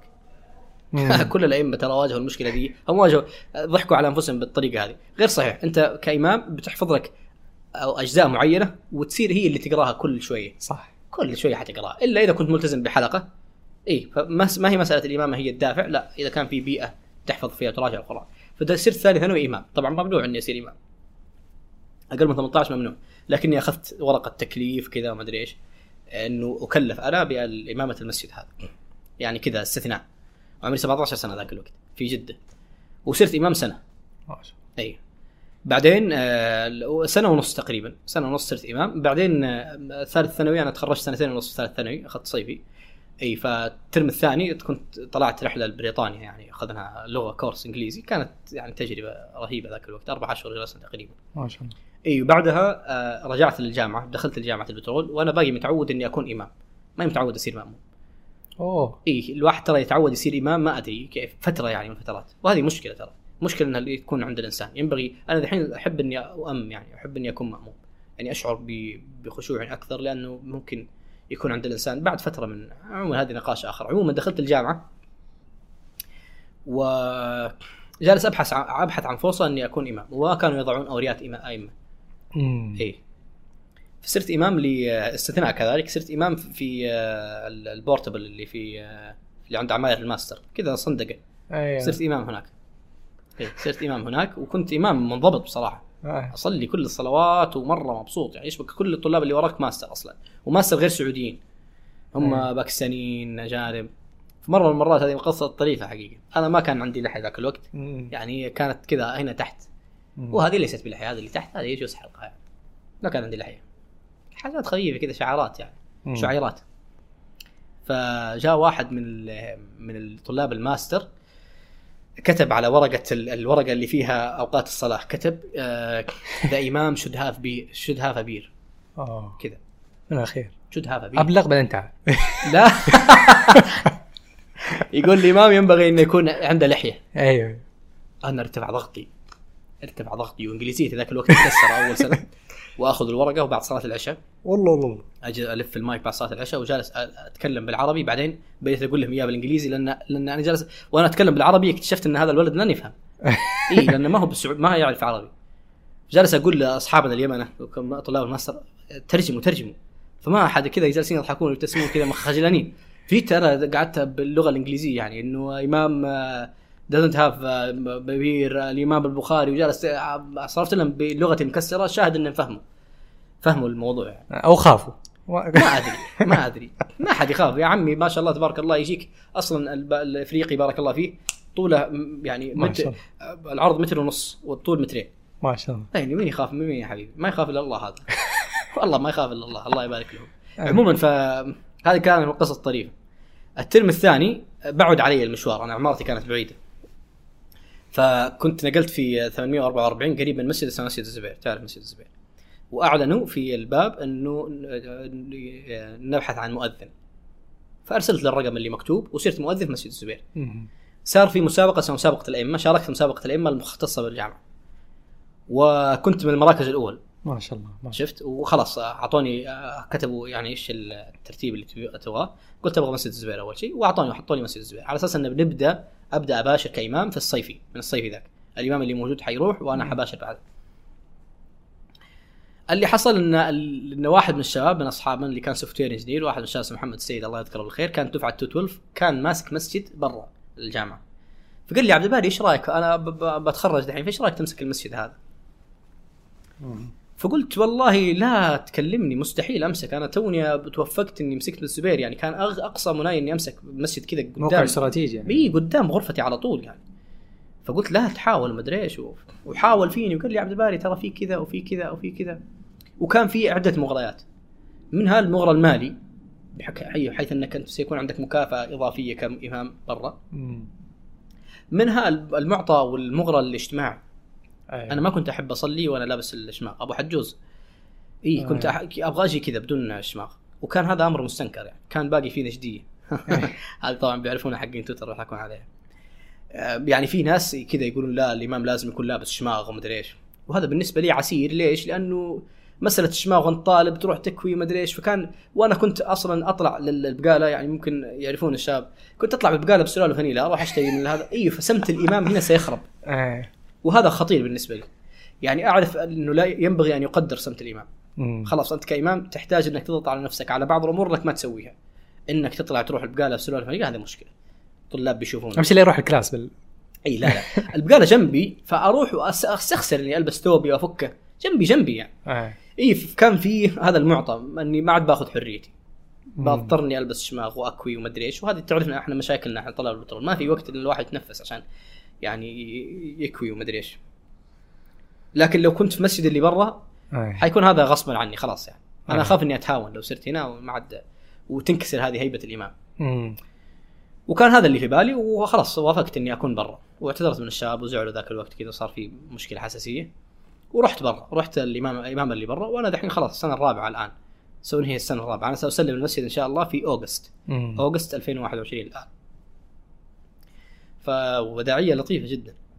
4 سنوات انا استلمت المسجد جون 2017. ما شاء الله ما شاء الله. اي فالحمد لله يعني الحمد لله. تجربه لطيفه جدا، بالاضافه يعني اكتشفت ان كان في مزايا اخرى، وهي مزايا عدم الاغراق في المجتمع الجامعي. يعني انه الواحد يتنفس، ينظر للمجتمع البشري اللي هو خارج الجامعه، الناس ناس كبار في السن. هنا انت ما تشوف الا فئه واحده صح. اللي هي فئه عمريه من 18 الى 23، ونغترب بها وننصدم اذا رجعنا. اذكر اول سنه وثاني سنه كنت ارجع اذا جلست مع الشباب اللي كنت كانوا اصحابي قديما، في جاب ما هو جاب انه احنا شايفين انفسنا طلاب البترول، لا جاب حتى في مساله، يعني فيه مساله اهتمامات. انت اهتماماتك هنا مرتفعه، يعني اهتمام بمساله الامه، ومساله الواحد يهتم بمساله الدراسه، المذاكره، الفكر، الاقتصاد. تروح هناك تسولف سواليفهم عن البنات، سواليفهم عن الكوره، سواليفهم عن بس مو كل طلاب البترول كذا يعني، انت في الاخير حسب المحيط يعني داخل لا البترول مجتمعات. افريج طلاب البترول مرتفع عن افريج طلاب السعوديين عموما، هذا لا يقارع في ذلك احد. تصريح خطير. اي لا يقارع في هذا احد، يعني بطبيعه حال الطلاب، يعني انت طلاب انت جايب اعلى. وترى هاي مال البترول فيها ميزه بالاخير، انا لو اي جامعه جت قالت انا باخلي درجه القبول انك تجيب فوق القدرات 90، اكيد الطلاب الكويسين هم اللي بيجون بس. اي بالتالي نعم انت اكيد ان طلاب البترول حيكونوا متميزين عن غيرهم، طلاب كانوا ملتزمين في دراستهم، هم جو اصلا بالعقليه، هم جو، هم كويسين. فالجامعه ليس لها كبير فضل في هذا الجانب، الطلاب جايينك اصلا، الجامعه تعتز بطلابها وهذا امر بارز، وهذا شيء جيد، الجامعه ليس لها في الامر فضل يعني كبير. اي فافرج طلاب البترول في مساله اهتمامهم في مساله نعم لا شك انه مرتفع عن بقيه طلاب الجامعات اللي في نفس السن هذا. لانه انت قاعد تجيب ليس يعني ما هو شخص، يعني انا يوم ادخل جامعه الملك عبد العزيز وادخل يعني الشخص اللي يدخل جامعه الملك عبد العزيز والشخص اللي يدخل جامعه البترول من اساسه ليس واحد. من الاساس هو واحد، ما هو واحد يعني، ما هو بيئه الجامعه هي اللي اختلف، لا هو الولد جيد اصلا كويس، هو تلاقيه في الثانوي جايب 99، القدرات جايب فوق 90، التحصيل فوق 90، طبيعه الحال بيكون كويس. اي فكان فيه اشكاليه انه فعلا الواحد اكتشف انه في فرق يعني. المجتمع حوله الاهتمامات مو مشتركه، يعني انا كلام التافه هذا ما احب اني اسمع بصراحه، السب الشتم اللي تحت السور هذا ما احب اسمع، اكره اني اسمع. لا اقول انه غير موجود في البترول، لكنه اقل من غيره في باقي الجامعات. على سبيل المثال الاهتمامات ما اقول انها في البترول قمه القمه، لكن ليست اهتمامات تافهه الى درجه الحضيض. طيب الله يعطيك العافية. أنت كنت تتكلم على كيفية إثراء تجربة الجامعة، وكانت الإمامة أحد الأشياء. أيضا من الأشياء اللي أنت يعني فعلت نفسك فيها اللي هي الأندية الطلابية، وما شاء الله مسكت قيادة نادي الجوالة. والبعض ما يعرف أنه بودكاست بترولي هو حاليا تحت النادي الإعلامي، لكن بدأ في الجوالة في عهد من؟ وفي عهد الشيخ عبد الباري. أنا ما بسمع الله تلعب. فالفضل بعد الله يعني نخول أو يعني النادي الإعلامي اللي جهته الكبير، لكن سبحان الله البدايات كلها حظ كبير. أول شو اسمه ذا، أول حلقة سجلت كانت فين؟ كانت في مقر الجوال، في مقر صحيح. نادي الجوال، وكانت بحضورك وطلتك البهية سريعة كذا، نرعى الرعية يعني. أيوة. كلكم راعينا كلكم. فالآن أنت شفت البودكاست بترولي لما كان فكرة، والحمد لله إحنا الآن جاوزنا 10 حلقات. أنا يعني شفته هو طفل، والآن أشوفكم تستضيفوني ناس كبار. كما كنا والله الكلفة كمل إيه، والشيخ عبد الباري يا سلام. طيب فحقيقة إني مرة سعيد والله، وفخور جدا بالتجربة هذه، إنها كتجربة جامعية موجودة يعني الحمد لله. النادي الإعلامي حقيقة إنه جالس يبهر الفصل هذا والفصل الماضي، مسألة إن الواحد يستطيع أن يخرج بكل هذه المنتجات في ظل الأزمة اللي إحنا موجودين فيها. والله فريق العمل فريق موفق، وفريق يحب يشتغل يعني. أنا حضرت عدة أو كنت قريب من عدة لقاءات. واحد من الشباب اسمه هشام الوهيبي كان يسجل، كنت برسيله لحسان القحطاني يسجل معه. يا جماعة والله إنه أحترمكم حقيقة، الله يكرمك والله أحسنتم. والشيخ أنت جاي من جدة عشان تسجل مجموعة حلقات صحيح بودكاست، فوالله يعني تحية كبار يعني، والله أرفع لك الشان. الله يكرمك. أتوقع أنا أقل يعني واحد في المجموعة، لأنه حقيقة الحلقة هذه بتمر بمجموعة مراحل. إيه متوقع، ترى أحمد ترى معروف إنك متسيب دائما، وجاي اليوم متأخر 10 دقائق. عشان كذا بقى أتزوج عشان نضبط الانضباط. أيوه المرأة ترى يعني المرأة ستضبطك كزوجها يعني، هي زوجها ستضبطك في عدة أمور إذا كنت متفلت. بس أنا شديد يعني شديد أنا ما حد يسيطر علي. كلهم قالوها، كثير قالوها والله يعني كثير قالوها. ترى موضوع يختلف يعني. اي طبعا ما شاء الله احنا كان عندي محاور كثيرة، لكن جل الحلقة كان في موضوع الزواج والحب. مسألة الأندية أنا أنصح أي طالب جامعي سواء في البترول أو في غير البترول أن يعيش تجربة الأندية الطلابية، أن يعيش تجربة. كل شخص عنده نادي هو المناسب له. صحيح أني أؤمن بأن الجوالة هي رقم 1 في جامعة البترول، لكن قد لا تكون رقم 1 بالنسبة لكل الناس يعني. أكيد ما أنت حاسب سنة 2020 لأنه النادي الإعلامي كان ظهوره. إيه ما عندي مشكلة. شوف في الأندية في الجامعة أنا في الأخير صحيح. أنا أعتبر فترة من فترات كنت من ضمن أعضاء النادي الإعلامي. أنا ما هو الجوالة فقط اللي كنت فيها، أنا كنت في الجوالة وفي نادي اللغة العربية ونادي وعينا، وما زلت في نادي وعينا. وإيش كمان دخلت نادي، إيش كمان نادي الإعلامي يعتبر عضو فيه يعني ما شاء الله. فدخلت عدد من الأندية، وقضيت فترة من الفترات فيها، خاصة نادي اللغة العربية جلست فيه 1.5 سنة، الوعينا جالس فيه الحين تقريبا حوالي 3 سنوات ما شاء الله. إيه الجوالة هو اللي 5 سنوات كاملة من يوم دخلت الجامعة لين تخرجت أنا في الجوالة. والجوالة بيئة اللي هو الأندية الاجتماعية، والأندية اللي يكون مهنية أو مهارية مثل نادي الإعلام. يستطيع الإنسان أن يدخل نادي الجوالة وفي الوقت نفسه يدخل إيش نادي الإعلام. يستطيع أن يصقل مهارات هناك، يبحث عن شغفه في مسألة التصوير، التسجيل، الإلقاء زي ما تفضلت أنت. أنت معنا في الجوالة حبيبي أحمد، معكم حبيبي معنا في الجوالة حبيبي أحمد. أي نعم، ودخلت كذلك في عهدي بركة الله فيك الحمد لله. إيه أنا برعايتك أكثر، أنا جاي الجامعة بفضل الله ثم كفيل نومينيت باي عبد الباري. يا مرحبا. الشاهد إني أعتز جدا بأحمد وبدخول الجوالة في وقتي، وبداية فكرة بودكاست بترولي عندنا. الكلام إنه الإنسان يستطيع أن يجمع بين ناديين، نادي مهاري ونادي اجتماعي، لكن لا يستطيع أن يجمع بين ناديين اجتماعيين. يعني الأندية الاجتماعية المعروفة والجيدة عندنا في الجامعة النادي الثقافي، نادي خدمة المجتمع، نادي الاجتماعي. هذه أندية لطيفة جدا، جيدة اجتماعيا. والمقصد بجيدة اجتماعيا أن يكون في محضن تربوي جيد، تحضرون حلقة على سبيل المثال، تدرسون سوا، تطلعون تستمتعون، تفلون، تسوون معسكر حاجة سوا، تطلعون طلعات البر. بالنسبة لي طبعا، بالنسبة لي عبد الباري الجوالة هي يعني توب 1، هي الأولى. في مسألة الأندية عموما إذا كان ما عند إنسان إلا خيار واحد أن يختار ناديا، سأقول له اختار الجوالة بلا شك عندي. لكن الإنسان زي ما قلت لك ما هو كل واحد مناسب له الجوالة، قد لا تكون الجوالة مناسبة له وهو قد لا يكون مناسب الجوالة، فالناس تختلف يعني. فأنصح أي طالب جامعي في البترول أو في غير البترول أن يجرب تجربة الأندية الطلابية سواء الجوالة أو غير الجوالة. وأن يعني يخرج من الجامعة ما هو بشهادة معدل فقط، شهادة وثيقة، لكن يخرج هو صاقل مهاراته في نادي مثل نادي الإعلامي أو نادي اللغة العربية أو نادي الكتاب أو غيرها من الأندية هذه اللطيفة الجميلة اللي يستطيع فيها الإنسان أن يمارس هواياته بشيء من الاحترافية. لأنه إحنا جالسين نجرب يا جماعة، صح. إحنا جالسين يعني قبل شوي طفت علينا الكاميرا عادي. لا طيب إيه لا عادي، أقصد عادي إنه يحصل عادي ما في مشكلة. إحنا جالسين إحنا لا أحسن ما في الأندية الطلابية إن الواحد يدخل يشتغل فيها ويشترك، ليس مطلوبا منه أن يصل لدرجة الكمال. هذا أحسن ما في الموضوع، إنه تخيل عندك بيئة جيدة جميلة تقول لك عادي لو أخطأت، لن تحاسب إذا أخطأت. هذا سيختلف جدا بعد ما تتوظف. يوم تتوظف أنت ستحاسب على الخطأ هذا، لأنك جالس تستلم عليه شهر جالس تستلم عليه راتب شهري. إذا أخطأت ستحاسب، لا الخطأ ليس مغفورا. هنا الجامعة الخطأ لا بأس به، أخطئ تعال جيب تعال سوي لقاء وسوي أو خلها يعني أخطأ ونزل المايك رفع المايك. التجارب هذه ستعلمك يعني، والأخطاء هذه ستستمتن لها جدا فيما بعد.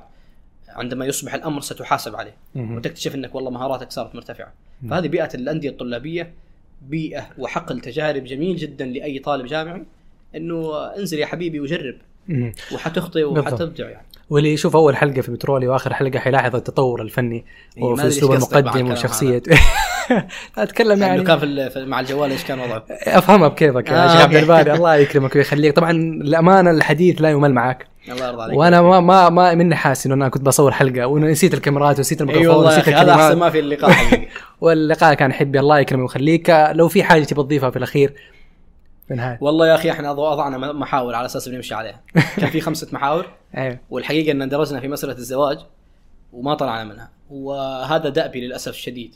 دائما اذا كنت مهتما بشيء من الاشياء يصير كل حديثي حول فترة من الفترات إلين خلاص أمل ويمل الناس مني يعني. مثلا شرحت مثلا قبل فترة قصيدة امرؤ القيس ألا يعم صباحا أيها الطالب البالي. الفترة اللي قبل الشرح وبعد الشرح كلها عبارة عن فترة كل ما قبل تحت أجيب هرجة يعني. مثلا والله الشجر كويس، إيه والله شجر كويس، حتى امرؤ القيس ذكر ذاك اليوم في ألا يعم صباحا أيها الطالب البالي كذا. أنا لاحظ في الحلقة كل ما أجيب موضوع نرجع للزواج. إيه هذه مصيبة ترى. حتى يا رجل يعني البيت، تعرف شان البيت؟ أيوة. إيه البيت بعض الأحيان يعني بالنقاشات ينطرح موضوع ليش البيت. أنا طقطق على الناس ليش البيت يعني أهلي ليش يعني أهلي إيه إني طالع أنا والبيت تخيل بيتي يجي معك شايله بالترك. طيب إيه لا المقصد طقطق على يعني الأسلوب اللي كنا نسميه يعني، بس ما متحرر يعني. أي جيد إن أصلا يعني هذا شيء جيد إن المرأة مصونة حتى اسمها ينبغي إلا لحاجة. هذا أمر يعني ينبغي أن يأخذ بمعنى الاعتبار، ليس محرما لكن ينبغي أن يأخذ بمعنى الاعتبار. بس كنا نعرف يعني أسماء زوجات الرسول. أي عادي عادي لا بس لا بس لحاجة في حاجة لمعرفة زوجات الرسول صلى الله عليه وسلم عادي، لكن ليس يعني ضروريا. وإذا ما كان في حاجة فالأصل إن الواحد ما أقول حرام، للكن يعني ليش يقول كل شيء شخصي بالأخير ولا أي يعني. وهي يعني كذلك يكون في لوم العادات والتقاليد. أنا ضد المسألة إن الواحد يعني يقول لا ما أقول اسم أمي مثلا أو ما أقول اسم أختي، ليس هذا الباب. لا الكلام يعني إنه إذا ما في حاجة ليش تذكر.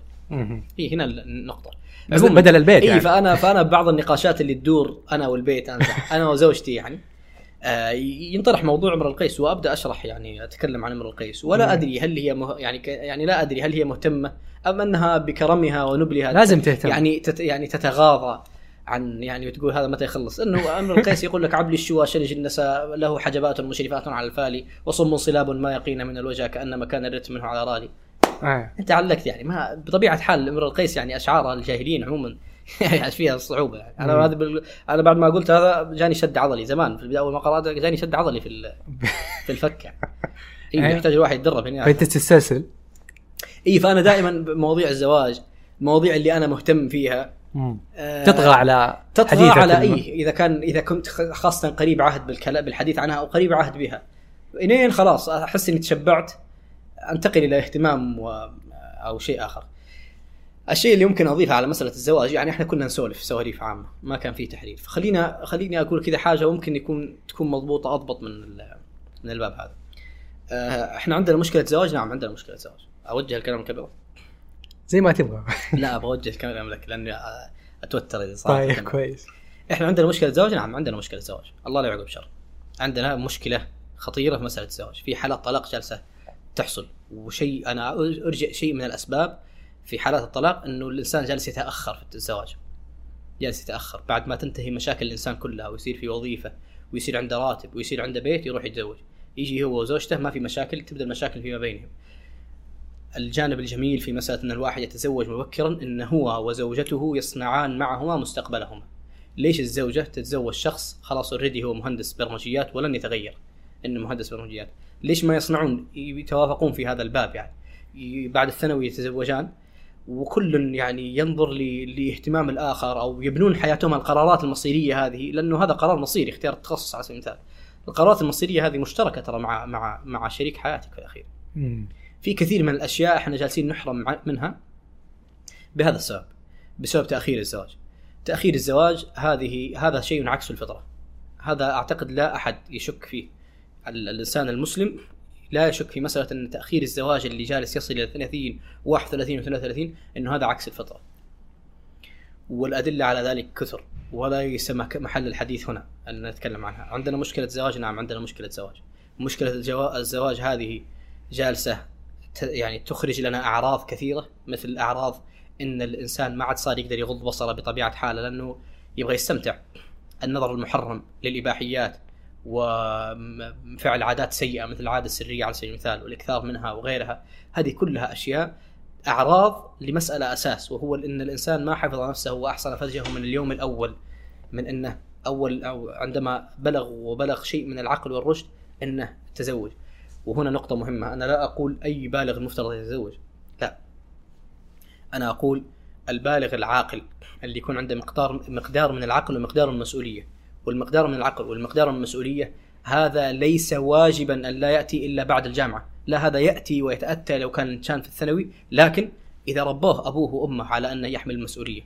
أما يكون حبيب الماما والبابا يعني يدخل أولى جامعة ويظل يعتمد على أبوه وأمه اعتماد كلي حتى وهو عنده مكافأة، ثم بعد ذلك نرجو أن الإنسان يتزوج بعد الجامعة على طول، لا، إحنا عندنا مشكلة قبل، وهي مشكلة إنه إحنا ما إحنا جالسين نهيئ الشباب هؤلاء لأن يحملوا مسؤولية. فمسألة إني أدعو إلى الزواج المبكر عند البلوغ وأنا ما حليت القضية هذه، الدعوة بشكل عام أعتقد فيها مشكلة. نحتاج يعني نلفت النظر لمسألة إنه الإنسان ينبغي أن يكون مسؤول بقدر ما يستطيع أنه إذا قلت له روح البقالة جيب لي الأغراض الفلانية أو جيب مقاضي بيت، يستطيع أنه يروح يجيب مقاضي البيت، هيروح كثيرا ولا إيه، لأنه هذه من أساسات الحياة وهذا شكل من أشكال المسؤولية، ليس الشكل الوحيد منها.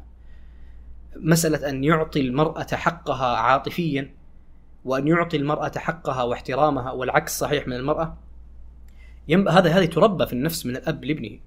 فيه أبناء أولى متوسط ثاني متوسط يكون قد المسؤولية، أبوه يعطيه مفتاح السيارة ودها لك رجعها لك، لا بأس. هذا الإنسان هذا الذي أدعوه لتيسير الزواج له، إنه يصل لأولى ثانوي ثاني ثانوي أو خلينا نقول بعد الثانوي ويتزوج مباشرة. التأخير اللي جالس يحصل مشكل على الأم، مشكل يعني في وهذا آخر إرجاء لمسألة أو عزو لدكتور اسمه هاني عبد القادر أو الأستاذ اسمه هاني عبد القادر يتحدث عن هذا الموضوع. مسألة عنده حساب في تويتر اسمه الزواج عند البلوغ، وهو ينافح عن هذه القضية وأنزل كثير من المحاضرات يتكلم عن هذه القضية، وأنا أعرف أنكم ستقتنعون إذا فتحتم هاني عبد القادر وسمعتم منه الكلام الحق، الكلام اللي الطبيعي اللي الإنسان معه. أنا الآن أنا الخطبت اللي يعتبر بالنسبة لمن حولي ترى في العائلة ترى أعتبر شكلت يعني زي لوبي الضغط عليهم. أبناء عمومتي اللي واصلين 28 مثلا و29 و30 و31 جالسين يسمعون إنه عبد الباري سبقكم، هو عمره 23 أو 22، فصاير ضغط عليهم إنه هم تلحلح على قولة أهل جدة، تلحلح روح قم تزوج قاعد تسوي. فحتى يعني خالي الله يعطيه الصحة والعافية يسلم علي. والشيء الجميل في العائلة بأنهم كلهم شوف التكاتف الاجتماعي، كلهم يعني يحبون أو مو يحبون، انبسطوا بخبر أن عبد الباري خطب، ما أحد منهم قال أوه إيش بدري مثلا، يعني يسلمون علي وخير ما سويت خير ما فعلت ليت الشاب كلهم يفعلون مثلك. هذا أحد خوالي من كبار خوالي، والحقيقة أن الكلمة هذه أسعدتني جدا للغاية. يعني إنه مو مسألة إني ما توقعت، لكن كان غريب، مو غريب والله، اني ما توقعت صراحه، ما توقعت انه يكون في احتفاء بهذا الشكل. انه جزاك الله خير، احسنت يا عبد الباري فانك بكرت في الزواج، جزاك الله خير انك بكرت في مساله الزواج. لدرجه انه وصل غريبه، صار امر غريب حتى على مساله كبار الشيبان اللي تجاوزوا 50 سنه، ان الواحد يعني غريب عليه انه يتزوج. القضية الثانية والأخيرة أو ممكن نذكرها الأخيرة، مسألة انه في جانب مهم كذلك مسألة الزواج مشكلة، وهي مشكلة اجتماعية غير مشكلة التربية الاجتماعية. المسألة ان الواحد يربي أبنائه على ان يكونوا قادرين على حمل على الزواج أولى ثانوي، وهذا واجب على الأب ان يكون يربي ابنه على المسؤولية، يصير أولى ثانوي ثاني ثانوي يستطيع ان يقوم بخدمات أهله، بحيث انه يستطيع كذلك ان يتزوج. فيه عرف اجتماعي أو فيه يعني مشاكل اجتماعية المفترض أنها تنتهي. ونحن أنا أظن أن الدولة الله يبارك فيها بقيادتها الطيبة فيه كثير من الخطوات خطوها حتى يسهلون هذا الموضوع، وأظن باقي في خطوات قادمة. بنك التسليف يعطي، سند الأمير محمد بن سلمان يعطي، في كثير من الخطوات اللي تظن اجتماعية. يعني كان دائما هاجس إنه المهر كيف، المدري إيش كيف، وطلع الموضوع أسهل إذا كتبت على الورق، تكاليف كتبتها على الورق تكتشف إنها ما صح، إنها فوق المعقول بشوي، لكن تظل يعني قريبة من المعقول جدا، ما هي بالتكاليف الكبيرة اللي يظن الإنسان فيها إنها كبيرة، خاصة المسألة المالية. إن كيف هذا العائق اللي يفكرون فيه كيف بتزوج، لو جلست على مع نفسك وجيت تحسب ترى بتكتشف إن الموضوع معقول، ما هو 300,000 و400,000 و500,000. وبعدين في أشياء لازم نكسرها اجتماعية. عادي إنك تسكن في ملحق أبوك على سبيل المثال في بداية حياتك، في الأخير أنت ستستقل، تمام، فترة مؤقتة. أي نعم، فترة مؤقتة 2-3 سنوات. إيش المانع أن الواحد يتزوج في بداية حياته؟ في كثير من المشاكل الاجتماعية سيقضى عليها في يوم من الأيام، يعني سينتبه الناس في حياتهم إنه والله ترى اللي جالسين نسويه خطأ، وسيعدلون بعض القضايا. المسألة ليست بسيطة وليست سهلة، والكلام الذي قلناه قد يبدو للسامع إنه في البداية أقصد إنها هي طموحات شاب ومدري إيش، وواحد تزوج توه ويحسب إن كل الناس الأمور عندهم سهل وشيء من هذا القبيل. لا، أنا أعرف أن الموضوع صعب، وأعرف أن الموضوع معقد، ولذلك أنا لا أدعو بهذه الدعوة إنه تزوج إذا أنت بلغت على طول تزوج. لا، ليست دعوة لهذا، لكن من كان منهم قادرا على حمل مسؤولية بناء بيت وهو بالغ زوجوه يا جماعة الخير. ستقول لا يوجد أمثال هؤلاء، لا يوجد أمثال هؤلاء، صحيح أنهم قلة، وهذه القلة بسبب أنه الأهل ما ربوا أبنائهم على المسؤولية بشكل جيد. الوالد جزاه الله خيرا، الوالد والوالدة، الحقيقة إني أنا أولى ثانوي أنا قادر على أني أذهب وأجي وأجيب أغراض الأهلي وأكون حامل المسؤولية وودي وأجيب، وقادر على التصرف وحسن التصرف في هذا. وهذا المينيمم ريكويرمنت لمسألة الزواج، هذا المينيمم ريكويرمنت. أنت لا يطلب منك أن تكون ناضجا، لأنك لو كنت يطلب منك أن تكون ناضجا خليناك تتزوج 40 عمرك، لأنك بلا شك ستكون أنضج في ذلك الحين. الزواج يعني أقل من هذا بكثير، يعني أقل من هذا التعقيد اللي يظنه المجتمع بكثير جدا. وأنا أدعوك إلى الزواج، وأدعو كل من كان. هذه الحلقة حترسل للأمهات بشكل خاص لجميع الأمهات. هي دعوة مني، وهي عبارة عن بوح، يعني إنه سهل الزواج يا جماعة الخير. حرام والله اللي جالسين نشوفه، حرام الواحد ينزل. أنا عندي حساب في الكيريسكات تجيني بعض المصائب صراحة، والله إني لا أستطيع أن أرد عليها. مسألة إنه والله إحنا طايحين في من نظر محرم، والله إحنا طايحين في عادة سرية، والله إيش اللي تظنه أرجع الإنسان إلى إفراغ شهوته بهذا الشكل المحرم. وترى من النساء والرجال، ليس فقط من الرجال. اللي وصلهم لهذا الجانب إنه كمية الضخ الإعلامي لإثارة الشهوات كل سنة جالس يتدبل أكثر. نتفليكس اللي هي أنا كنت قد كتبت تغريدة وأعيدها، محرم الاشتراك في نتفليكس. ويقول هذا شيخنا الشيخ أحمد القاضي وكثير من المشايخ اللي سألتهم واستفتيتهم بذلك، الاشتراك في منصة نتفليكس بموادها اللي موجودة التي تثير الغرائز. يا جماعة محرم الكلام هذا، يا جماعة غضوا البصر. أنتم ما هو مسألة جالسين تغضون البصر، إحنا جالسين كنا في زمان مضى كنا نقول غضوا البصر إذا طلعت الأسواق. الآن تطلع السوق ترى ولا شيء بالنسبة اللي تشوفها في نتفليكس على سبيل المثال، أو في غيرها من الوسائل، من HBO. نتفليكس هي المنصة بس لأنها حاملة لواء القذارة، لأنها هي المنصة الأسهل لدخول المسلسلات والأفلام. نقوا بيوتكم من هذه الأشياء يا جماعة الخير، ما ينبغي، هذا فساد، وهذا هدم للبيوت. إيه مسألة إنك تجي تريد أن تعالج مشاكل مجتمع جالس واقع في نظر محرم وفي إباحية. يعني مرة كتبت مرة بس عن الإباحية، جوني هول رسائل 10 مدري 15 رسالة من نساء ورجال يقولون إنه والله إحنا واقعين مثل إيش تتوقع إنه ننزلهم في الموضوع هذا؟ كلهم غير متزوجين. الفراغ اللي يجد الإنسان في البترول هنا في البترول هنا مجتمع طلابي كله الذكور على سبيل المثال، وعنده شهوة بطبيعة حاله، عنده شهوة. الشهوة هذه فين بيجلس يفرغها إذا ما تزوج، إذا ما سواها بالحرام؟ فين إذا ما طلع الجياش أو الشيء الجياش العاطفي هذا اللي داخله من غريزة ومن غيرها في حلال، فين سيخرجه؟ لا شك أنك يعني سيخرج لا حول ولا قوة إلا بالله إذا ما صبر ويعني واحتسب ومسك على نفسه، إنه بيخرج في حرام لا حول ولا قوة إلا بالله. وأنا لا أبرر لهم، لكني أفسر لك ليش هم واقعين في مثل هذا. أنا أفسر لك طبيعة، يعني إيش تتوقع من شخص قاعد تجوع؟ أكيد بيسرق، أكيد بيسرق. إيش تتوقع من شخص ما قاعد تيسر له الزواج؟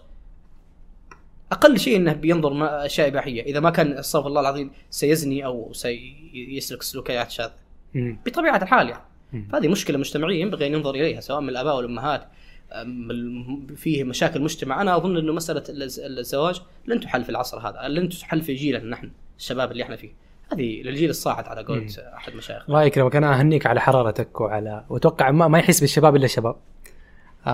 فالله يكرمك. وترى هذا كلام من شاب، يعني أنا لست يا جماعة الخير خبيرا لمستشار أسري، أنا جالس أقول لكم بوح خاطر وتفكير بصوت عال للأشياء اللي جالسة تأتيني أنا وجالس أشوفها وأشاهدها. يعني هذا فقط اللي جالس أشوفها حولي، يعني المختصين، الناس المختصين في مسألة العلوم الاجتماع والنفس ينظرون لأهوال أكبر من هذا وأقوى من هذا بكثير يا جماعة الخير. الله يكرمك ويخليك. كرر شكري، أنا شكرتك كثير وتستحق أكثر. زوجي يا أمي بالله زوجي. يكفى سلة ذحين مباشرة. الله يكرمك. مخرج عصام، المخرجين الحبيب والله ضروري حبايب.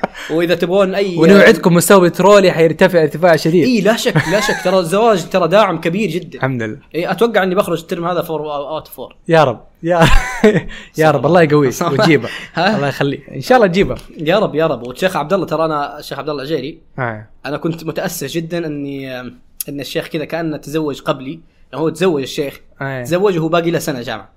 أنت باقي لك ترم. إيه بس اكتشفت إن الشيخ تأخر الجامعة. فهذا طمنتك. إيه طمنتني إنه ترى حبيبي. ماخذ موضوع تحدي يا شيخ عبد الباري. أنت مثل حالك الدكتور الشيخ عبد الله، يعني تشتبهه لنا إنك ترى.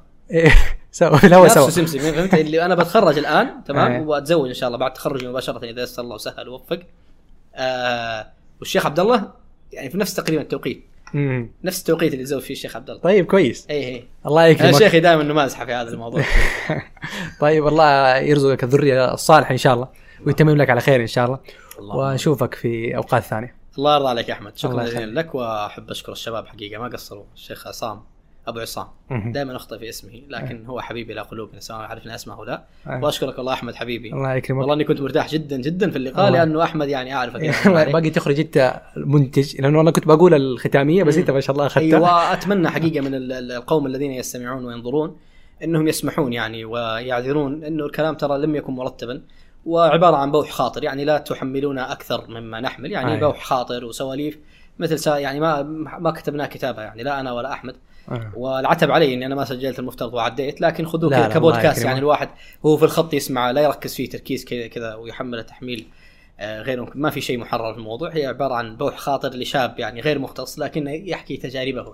الله يكرمك. طبعا والشكر برضو موصول ل مشاهدينا ومستمعينا من كل مكان، وايضا فريق النادي الاعلامي من الهندسه الصوتيه احمد المغيره، ومن الاخراج فيصل المولد، ومحدثكم احمد عطار. نلقاكم في حلقات اخرى. اللايك والجرس ضروري برضو، السبسكرايب والدعم والنشر. الله يعطيكم العافية، شوفكم على خير.